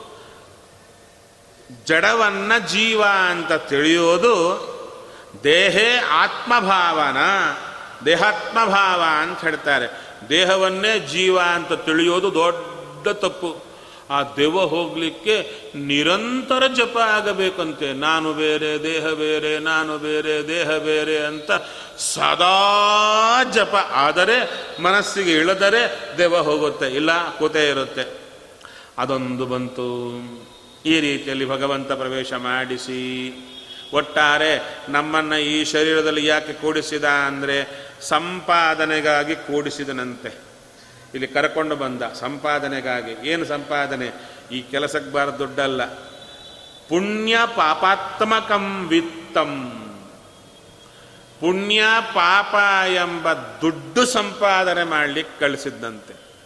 ಒಳ್ಳೆ ವ್ಯಾಪಾರ. ಪುಣ್ಯ ಪಾಪ ಅಂತ ಚೆನ್ನಾಗಿ ಗಳಿಸಬೇಕು. ಪಾಪ ಕಮ್ಮಿ ಗಳಿಸಿದರೆ ಸಾಕು. ಪುಣ್ಯ ಹೆಚ್ಚು ಇರಲೇಬೇಕು. ಪಾಪ ಇರಲೇಬಾರ್ದು ಅಂದರೆ ಆಗಲ್ಲ, ಅದು ಬರುತ್ತೆ. ಕಮ್ಮಿ ಇರಬೇಕು ಅಂತ ಕೇಳಿಕೊಳ್ಳಿ ಅಂತ ಹೇಳ್ತಾರೆ. ಸರಿಯಾ? ಆ ಪುಣ್ಯ ಪಾಪ ಗಳಿಸಿದರೆ, ಈಗ ನೋಡಿ ಜಾಯಿಂಟ್ ವೆಂಚರ್ ಅಂತ ಮಾಡ್ತಾರೆ. ಹೌದಾ? ಜಾಯಿಂಟ್ ವೆಂಚರ್ ಅಂತ. ಅದರಲ್ಲಿ ದುಡ್ಡು ಹಾಕಿದವರು ಇರ್ತಾರೆ ಪಾರ್ಟ್ನರ್ಸಲ್ಲಿ ನಿಮಗೆಲ್ಲ ಚೆನ್ನಾಗಿ ಗೊತ್ತಿರುತ್ತೆ. ಏನು? Sleeping partners. ಸ್ಲೀಪಿಂಗ್ ಪಾರ್ಟ್ನರ್ಸ್ ಅಂತ ಇರ್ತಾರೆ ಅಂದರೆ ದುಡ್ಡು ಮಾತ್ರ ಹಾಕ್ತಾರೆ, ಕೆಲಸ ಮಾಡಲ್ಲ. ಇನ್ನು ಆಕ್ಟಿವ್ ಪಾರ್ಟ್ನರ್ಸ್ ಅಂತ ಇರ್ತಾರೆ ಅವರು ಪಾರ್ಟ್ನರ್.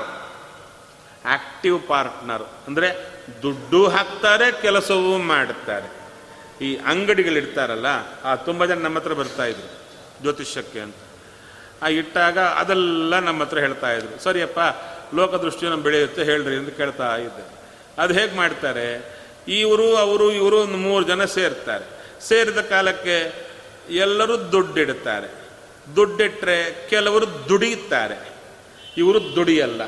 ಈ ದುಡಿಯುವವರು, ದುಡಿಯದೇ ಇದ್ದವರು ಇಬ್ಬರು ದುಡ್ಡಿಟ್ಟಾಗ ಈ ದುಡಿಯುವವರಿಗೆ ಬಂದ ಪ್ರಾಫಿಟ್ಟನ್ನು ಇಬ್ಬರು ಹಂಚಿಕೊಳ್ಳುವಾಗ ಹೇಗೆ ಡಿವೈಡ್ ಮಾಡುತ್ತಾರೆ ಅಂತ ಹೇಳಿದರೆ, ಇಬ್ಬರಿಗೂ ಈಕ್ವಲ್ ಆಗಿ ಡಿವೈಡ್ ಮಾಡುತ್ತಾ, ಅದರಲ್ಲಿ ಈ ದುಡಿದವರಿಗೆ ಸ್ಯಾಲರಿ ಅಂತ ಕೊಟ್ಟು ಬಿಡುತ್ತಾರೆ. ಹೌದ್ ತಾನೆ? ದುಡಿದದ್ದಕ್ಕಿಷ್ಟು ದುಡ್ಡು ಅಂತ ಸಪ್ರೇಟ್ ಮಾಡಿ, ಇನ್ನು ಪ್ರಾಫಿಟ್, ಅಂದ್ರೆ ಬಂದದ್ದರಲ್ಲಿ ದುಡಿದ ದುಡ್ಡು ಅಂತ ತೆಗೆದುಬಿಟ್ಟು ಉಳಿದದ್ದ ಪ್ರಾಫಿಟ್ ಅಲ್ಲಿ ಇಬ್ಬರು ತಗೊಂತಾರೆ. ಕರೆಕ್ಟ್ ಏನ್ರಿ ಅಂಗಡಿಯವರು? ಸರಿ ಹೇಳಿದ್ನಾ ಹಾಂ. ಹೀಗೆ ಮಾಡೋದಾದರೆ ನಮ್ಮಲ್ಲೂ ಕೂಡ ಸ್ಲೀಪಿಂಗ್ ಪಾರ್ಟ್ನರ್ಸ್ ಇದ್ದಾರೆ. ಸ್ಲೀಪಿಂಗ್ ಪಾರ್ಟ್ನರು ವರ್ಕಿಂಗ್ ಪಾರ್ಟ್ನರು ಅಂತ. ಯಾರು ಸ್ಲೀಪಿಂಗ್ ಪಾರ್ಟ್ನರು ಅಂತ ಹೇಳಿದರೆ ನಾವೇ. ಏನು? ಇಂದ್ರಿಯಗಳು ಎಲ್ಲ ಡೆಪಾಸಿಟ್ ನಮ್ಮದೇ ಶರೀರ, ಲಿಂಗ ಶರೀರ ನಮ್ಮದೇ ಸ್ವರೂಪ ಶ್ರೀ ದೇಹ ನಮ್ಮದೇ ಎಲ್ಲ ಡೆಪಾಸಿಟ್ ನಮ್ಮದೇ ವರ್ಕಿಂಗ್ ಪಾರ್ಟ್ನರ್ಸ್ ಯಾರು ಅಂತ ಹೇಳಿದರೆ, ಇದರೊಳಗೆ ತಮ್ಮ ತಾಕತ್ತನ್ನು ಡೆಪಾಸಿಟ್ ಮಾಡಿ ಕೆಲಸ ಮಾಡಿಸ್ತಾ ಇರೋರು ತತ್ವಾಭಿಮಾನಿಗಳು. ಅದಕ್ಕೆ ಮಾಡಿಸಿದ, ಇಲ್ಲಿ ನಡೆದ ಪುಣ್ಯ ಕಾರ್ಯದಲ್ಲಿ ಡಿವಿಷನ್ ಹೇಗೆ ಅಂದರೆ, ಸ್ಲೀಪಿಂಗ್ ಪಾರ್ಟ್ನರ್ಗೆ ಚೂರು, ವರ್ಕಿಂಗ್ ಪಾರ್ಟ್ನರ್ಗೆ ಜಾಸ್ತಿ. ಹೌದ್ ತಾನೆ ಆ ಥರ ತತ್ವಾಭಿಮಾನಿಗಳಿಗೆ ಚೂರು ಕೊಡ್ತಾನೆ. ಇವರು ಮಾತ್ರ ಅಲ್ಲ. ಇವಾಗ ಒಂದು ಅಂಗಡಿ ಅಂತ ಇಟ್ಟರೆ ಬರೀ ಲಾಭ ಮಾತ್ರ ಬರುತ್ತಾ? ನಷ್ಟವೂ ಬರುತ್ತೆ. ಅಲ್ಲದೆ ನಷ್ಟ ಎಲ್ಲಿ ಬರುತ್ತೆ? ಅಂದರೆ ಅಲ್ಲಿ ಹೇಳ್ತಾರೆ. ಅಂಗಡಿಯಲ್ಲಿ ಯಾವುದೋ ಇಟ್ಟರೆ ಈ ಹೆಗ್ಗಣಗಳು ಓಡಾಡ್ತಾ ಇರುತ್ತೆ ಅಂಗಡಿಯಲ್ಲಿ. ಆದಮೇಲೆ ಪದಾರ್ಥ ತಾನಾಗಿ ಹಾಳಾಗ್ತಾ ಇರುತ್ತೆ. ಪದಾರ್ಥ ತಾನಾಗಿ ಹಾಳಾಗ್ತಾ ಇರುತ್ತೆ. ಹೆಗ್ಗಣಗಳು ಓಡಾಡ್ತಾ ಇರುತ್ತೆ. ಒಟ್ಟಾರೆ ಲಾಸ್. ಯಾವ ಲಾಸ್ ಅದು? ಅಂದರೆ ಅನವಾಯ್ಡಬಲ್ ಲಾಸ್ ಅಂತ ಹೇಳ್ತಾರೆ. ಆ ಲಾಸನ್ನು ತಡೀಲಿಕ್ಕಿಲ್ಲ. ಎಷ್ಟೇ ಹೆಗ್ಗಣಗಳು ಓಡಾಡದೆ ಮಾಡಿದರೂ ಕೂಡ ತಂದ ಪದಾರ್ಥ ಸ್ವಲ್ಪ ಕಾಲ ಆದ ಮೇಲೆ ಹೋಗಲೇಬೇಕಾಗಿದ್ದೇ ಅದು. ಅದು ಸ್ವಲ್ಪ ಭಾರ ಹೋಗುತ್ತೆ, ಮತ್ತೆ ತರಬೇಕು ಈ ಲಾಸು ಕ್ಯಾಲ್ಕುಲೇಟ್ ಮಾಡಿಕೊಂಡೇ ಪ್ರಾಫಿಟ್ ಮಾಡ್ತಾರೆ. ಹೌದಾ? ಈ ಲಾಸ್ ಕಂಪಲ್ಸರಿ ಲಾಸ್ ಅದು. ಹಾಗೆ ಪಾಪ ಕಾರ್ಯ ಚೂರು ಮಾಡದೇ ಇರುವ ಜನ್ಮಗಳು ಬಹಳ ಬೇರೆ, ದೊಡ್ಡವರದ್ದು. ನಮ್ದೆಲ್ಲ ಲಾಸ್ ಇರುವ ಜನ್ಮಗಳೇ. ಏನು? ಪಾಪ ಕಾರ್ಯ ಎಂಬ ಲಾಸ್ ಅನವಾಯ್ಡಬಲ್ ಲಾಸ್. ಏನದು ನೋಡಿ? ನಮ್ಮೊಳಗೆ ಹೆಗ್ಗಣಗಳು ತಿರುಗ್ತಾ ಇವೆ. ಅದರ ಲಾಸ್ ಜಾಸ್ತಿ. ಅಹಂಕಾರ, ಮಮಕಾರ, ಕಾಮ, ಕ್ರೋಧ, ಲೋಭ, ಮೋಹ, ಮದ, ಮಾತ್ಸರ್ಯ, ಅವು ಹೆಗ್ಗಣಗಳಲ್ಲ. ಅದನ್ನು ನೋಡಿದರೆ ಆನೆ ಅಂತ ಕಾಣಿಸುತ್ತೆ. ಆ ಥರ ಆಗಿಬಿಟ್ಟಿವೆ. ನಮ್ಮಲ್ಲಿ ಹೆಗ್ಗಣಗಳು. ಹೆಗ್ಗಣಗಳೇ ಓ ಆನೆಗಳ ಥರ ಆಗಿಬಿಟ್ಟಿವೆ. ಎಲ್ಲ ತಿಂದು ತಿಂದು, ಎಲ್ಲ ಲಾಸಲ್ಲೇ ಹೋಗ್ತಾ ಇದೆ ನಮ್ಮ ಅಂಗಡಿ. ಪ್ರಾಫಿಟಲ್ಲೇ ಇಲ್ಲ. ಅಂಥದ್ದು. ಅದಕ್ಕೆ ಹೇಳಿದರು ಈ ಸ್ಲೀಪಿಂಗ್ ಪಾರ್ಟ್ನರ್ಸ್ಗೆ ನಾವು ಕರೆದವು. ನಾವೇ ಸ್ಲೀಪಿಂಗ್ ಪಾರ್ಟ್ನರ್ ಆ್ಯಕ್ಟಿವ್ ಪಾರ್ಟ್ನರ್ಸ್ ಇದ್ದಾರೆ. ಅವರನ್ನು ನಾವಂದು ಅಲ್ಲ ಲಾಸ್ ಕೂಡ ನೀವೇ ತಗೋಬೇಕು. ಅಂದರೆ, ಇಲ್ಲಿ ಮಾತ್ರ, ಅಲ್ಲಿ ಲಾಸು ಡಿವೈಡ್ ಆಗುತ್ತೆ. ಇಲ್ಲಿ ಲಾಸ್ ಡಿವೈಡ್ ಆಗಲ್ಲ. ವರ್ಕಿಂಗ್ ಪಾರ್ಟ್ನರ್ಸ್ ತತ್ವಾಭಿಮಾನಿ ದೇವತೆಗಳಿಗೆ ನಮಗೆ ಲಾಸ್ ಇಲ್ಲ, ಬರೇ ಪ್ರಾಫಿಟ್ ಮಾತ್ರ ಅಂದರು. ಎಷ್ಟು ಚೆನ್ನಾಗಿದೆ ನೋಡಿ. ವರ್ಕಿಂಗ್ ಪಾರ್ಟ್ನರ್ಸ್ಗೆ ಒಳ್ಳೆ ಇದೆ. ಮತ್ತೆ ಎಲ್ಲ ಲಾಸು ನನ್ನ ತಲೆ ಮೇಲೆ ಹಾಕ್ತೀರಾ ಅಂತ ಹೇಳಿದರೆ ಏನಿಲ್ಲ, ಈ ಹೆಗ್ಗಣಗಳನ್ನು ಬಂದು ಬಿಡ್ತಾರೆ ಕೆಲವರು. ಆಶೆ, ಅಂಗಡಿ ಚೆನ್ನಾಗಿದೆ ಅಂದರೆ ಹೆಗ್ಗಣಗಳು ಬಂದು ಬಿಡ್ತಾ ಇರ್ತಾರೆ. ತಾವೇ ಬಂದು ಬಿಟ್ಟು ಹೋಗ್ತಾ ಇರ್ತಾರೆ. ನಾನಾ ರೀತಿ ಮಾಡ್ತಾ ಇರ್ತಾರೆ. ಏನೋ ತೊಂದರೆ ಕೊಡ್ತಾ ಇರ್ತಾರೆ. ಹಾಂ, ಇಲ್ಲಿ ತತ್ವಾಭಿಮಾನಿ, ದೈತ್ಯರಿದ್ದಾರೆ. ಅವರಿಗೆ ಲಾಸ್ ಡಿವೈಡ್ ಮಾಡಿಬಿಟ್ಟು ಅದಕ್ಕೆ ಹೇಳ್ತಾ ಇದ್ದಾರೆ. ಪುಣ್ಯ ಪಾಪಗಳು ಅದನ್ನೇ ಹೇಳ್ತಾ ಇದ್ದಾರೆ. ತೇನ ಸಂಪಾದ್ಯಮಾನಂ ಪುಣ್ಯ ಪಾಪಾತ್ಮಕಂ ವಿತ್ತಂ ತ್ರಿವಿಧೇಭ್ಯ ಸ್ವಪುತ್ರೇಭ್ಯ ಯಥಾ ಯೋಗ್ಯಂ ವಿಭಜ್ಯ ದಾತುಂ ಮೂರು ಜನಕ ವಿಭಾಗ ಆಗಬೇಕಂತೆ ಬಂದದ್ದು. ಏನದು ಅಂದರೆ ಜೀವ, ದೇವ, ದೆವ್ವ. ಯಾರು ದಾನವರು. ಮೂರು ಜನಕ್ಕೆ ಭಾಗ ಆಗಬೇಕು. ಅದಕ್ಕೇನು ಮಾಡಿದ? ಬ್ರಹ್ಮ ರುದ್ರ ಇಂದ್ರಾದೀನ್, ಪುಷ್ಕರಾಂತಾನ್ ದೇವಾನ್, ಕಾರ್ಯಕಾರಣ ಪ್ರೇರಕಾನ್. ನಮ್ಮೊಳಗೆ ಬ್ರಹ್ಮ ರುದ್ರ ಇಂದ್ರಾದಿ ದೇವತೆಗಳು ಪುಷ್ಕರಾಂತ, ಪುಷ್ಕರ ಕೊನೆಯಾಗಿ ಬ್ರಹ್ಮದೇವರು ಮೊದಲು ಪುಷ್ಕರ ಕೊನೆ. ಅಂಥ ದೇವತೆಗಳನ್ನು ಪ್ರವೇಶ ಮಾಡಿಸಿದ ದೇವಾರೀನ್ ದೇವತೆಗಳ ಶತ್ರುಗಳು ದೈತ್ಯರನ್ನ ಪ್ರವೇಶ ಮಾಡಿಸಿದ ಹೇಳ್ತಾರೆ ಇವರೆಲ್ಲ ಯಾರು? ಅಂದರೆ ಇವರಿಗಿನ್ನೊಂದು ಹೆಸರಿದೆ. ಕಾರ್ಯಕಾರಣ ಪ್ರೇರಕಾನ್ ಅಂದರು. ಇದೆ ಬರ್ತಾ ಇದೆಯಾ? ಸ್ವಲ್ಪ ಡ್ರೈ ಸಬ್ಜೆಕ್ಟ್ ಹೋಗ್ತಾ ಇರುತ್ತೆ. ತಲೆಗೆ ಹತ್ತಿತಾ, ಇದರಷ್ಟು ಆನಂದ ಕೊಡುವ ಸಬ್ಜೆಕ್ಟ್ ಇನ್ಯಾವುದೂ ಇರಲ್ಲ. ತಲೆಗೆ ಹತ್ತಬೇಕಷ್ಟೆ. ಒಂದು ವೇಳೆ ನಿಮಗೆ ಕಥೆ ಕೇಳುವಾಗ ನಿದ್ದೆ ಬಂದೀತು. ಇದು ಅನುಭವಕ್ಕೆ ಬರ್ತಾ, ಅನುಷ್ಠಾನಕ್ಕೆ ಬರ್ಲಿಕ್ಕೆ ಶುರುವಾಯ್ತಾ? ಅಪ್ಪನಾಣೆ, ಮೂರು ಗಂಟೆ, ನಾಲ್ಕು ಗಂಟೆ ಹೇಳಿದರೂ ನಿದ್ದೆ ಬರಲ್ಲ. ಇನ್ನಷ್ಟು ಆಲೋಚನೆ ಬರ್ತಾ ಇರುತ್ತೆ. ಹೌದಾ ಅಲ್ವಾ? ತುಂಬ ಜನ ಇದ್ದಾರೆ ಇಲ್ಲಿ. ಕೇಳಿ ಕೇಳಿ ಕೇಳಿ ಇದ್ದವರು ತುಂಬ ಜನ ಕೂತ್ಕೊಂಡಿದ್ದಾರೆ. ಎಲ್ಲರ ಅನುಭವ ಪಡ್ಕೊಂಡವರೇ. ಹೌದು ತಾನೆ? ಅದಕ್ಕೆ ಹೇಳ್ತಾರೆ, ಕಾರ್ಯ ಕಾರಣ ಪ್ರೇರಕ. ಏನದು? ಅವ್ಯಕ್ತ ತತ್ವ.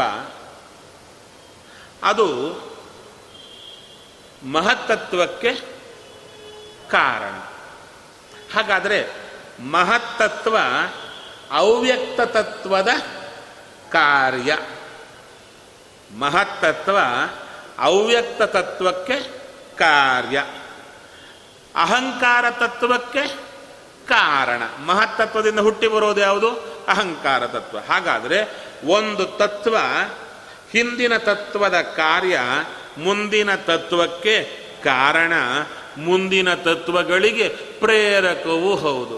ಹಾಗೆ ಅಹಂಕಾರ ತತ್ವ, ಮಹತ್ತತ್ವದ ಕಾರ್ಯ ಮನಸ್ತತ್ವಕ್ಕೆ ಕಾರಣ ಮುಂದಿನ ತತ್ವಗಳಿಗೆ ಪ್ರೇರಕ. ಹಾಗೆ ಪ್ರತಿಯೊಂದು ತತ್ವಗಳು ತತ್ವಾಭಿಮಾನಿಗಳೂ ಅಷ್ಟೆ. ಯಾರ್ಯಾರು?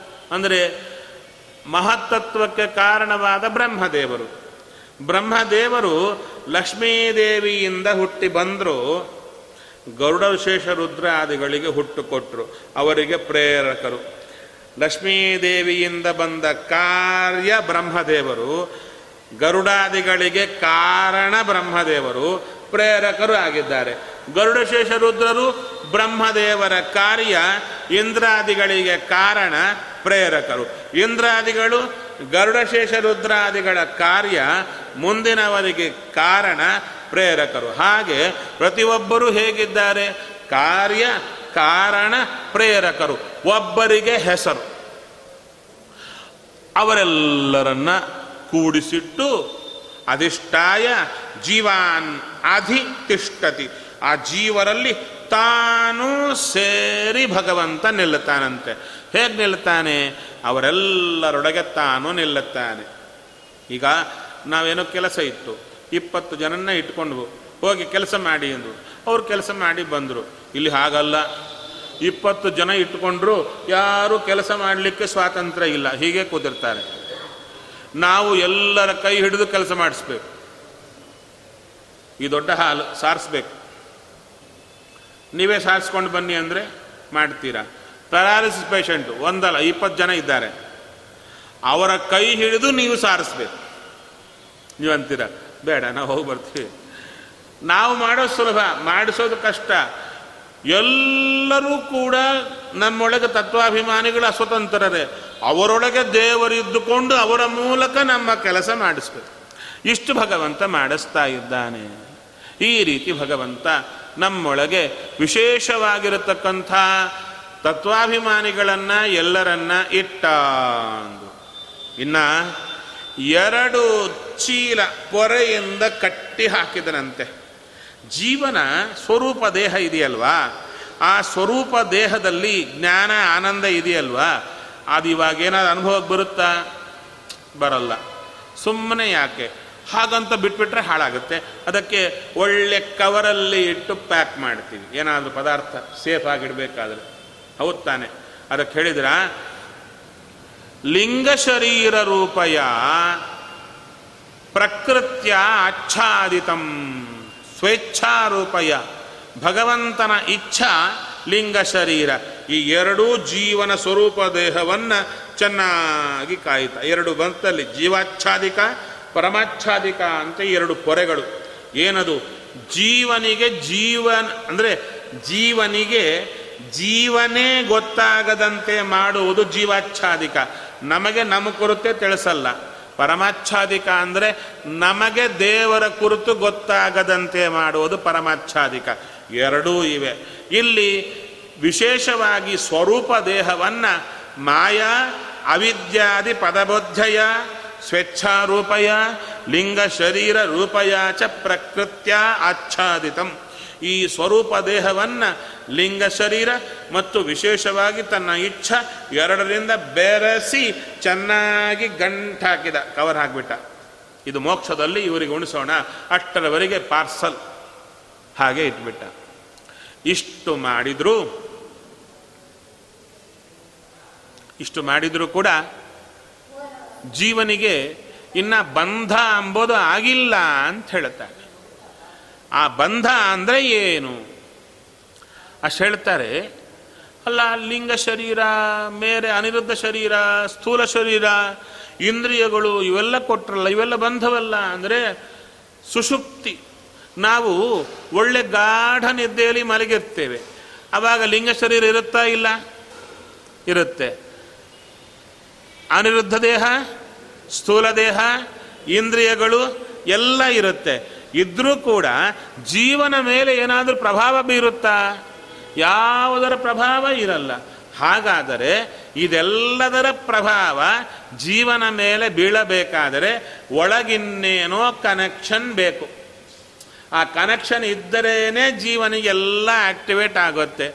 ಅದು ಯಾವುದಯ್ಯ ಅಂದರೆ ಅಭಿಮಾನ. ಜೀವನಿಗೆ ಅಭಿಮಾನ ಕೊಟ್ಟ.